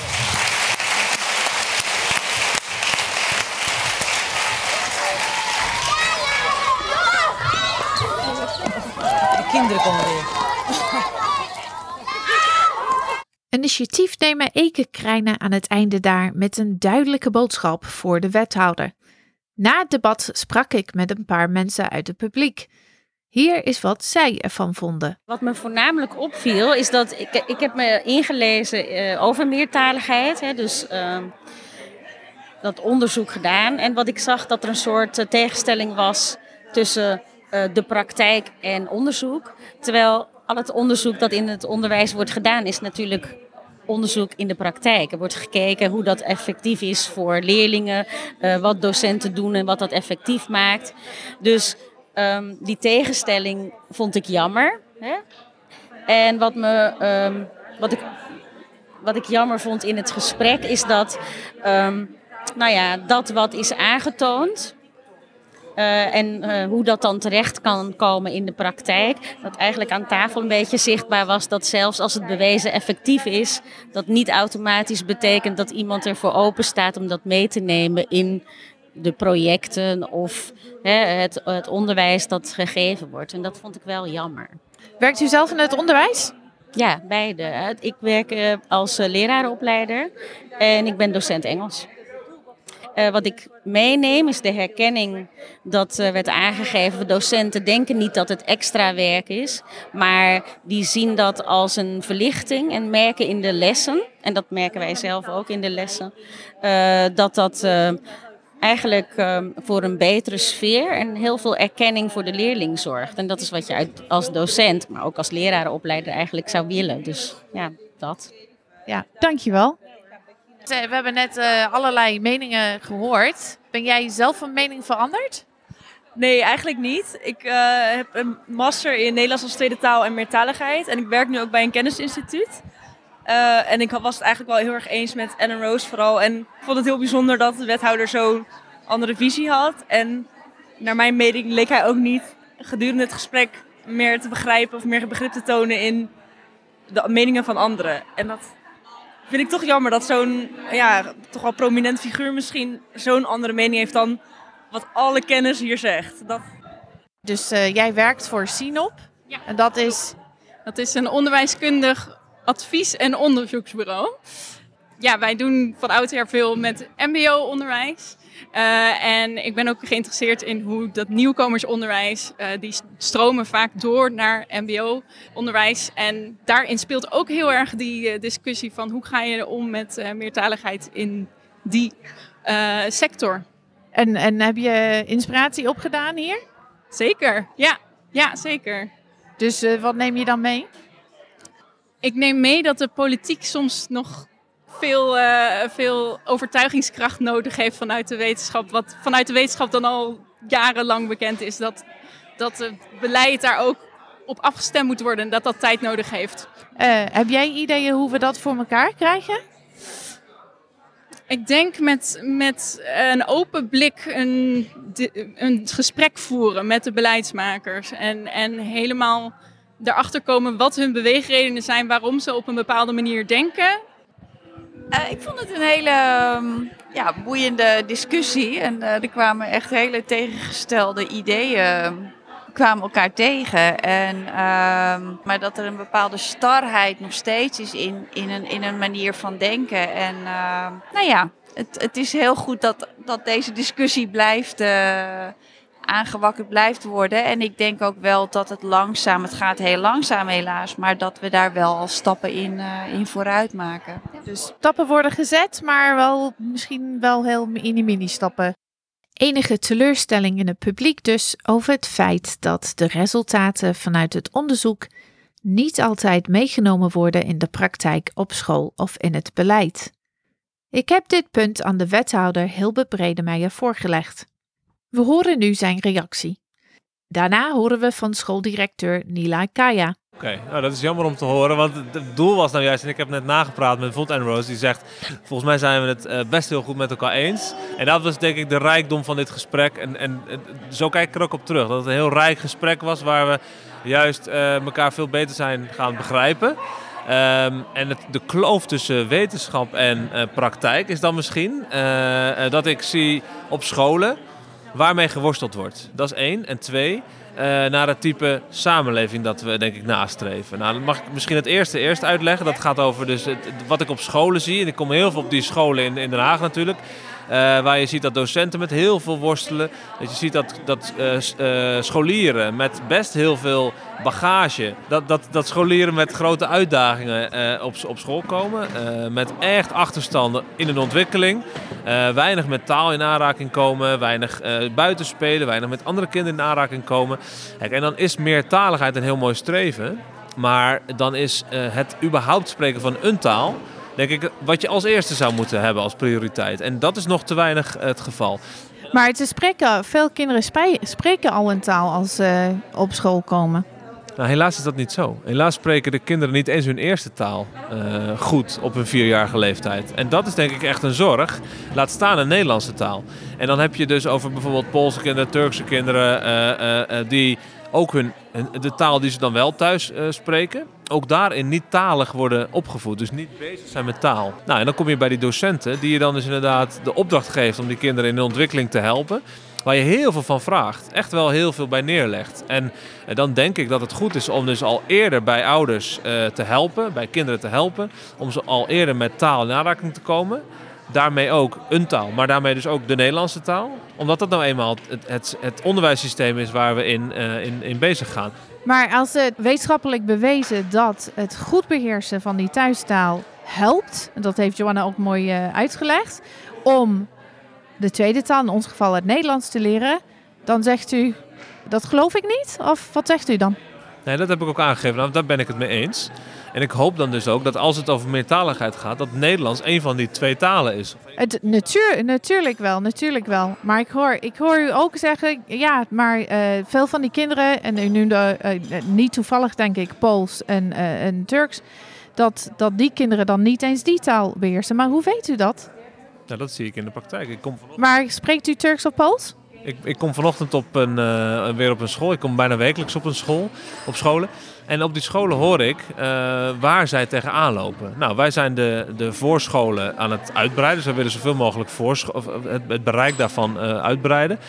Maar nog steeds is het zo dat kinderen op vierjarige leeftijd op die school komen en in een kleuterklas komen, waar die docenten inderdaad geconfronteerd worden met uh, het feit dat die kinderen nog geen Nederlands kunnen dat die kinderen nog geen taal uh, echt eigen zijn uh, gemaakt. En, en daar is Nederlands al helemaal niet uh, aan de orde. Dus dat, dat, dat wordt gewoon, daar is nog geen taligheid. En, en dat is wat ik, wat ik zie in de praktijk. En dat is dus niet een, een, een, een mening die ik heb, maar dat is gewoon wat ik in de praktijk zie. Hoe weet u dat die, die kinderen niet talig zijn als u of de leerkrachten geen Turks of Pools spreken?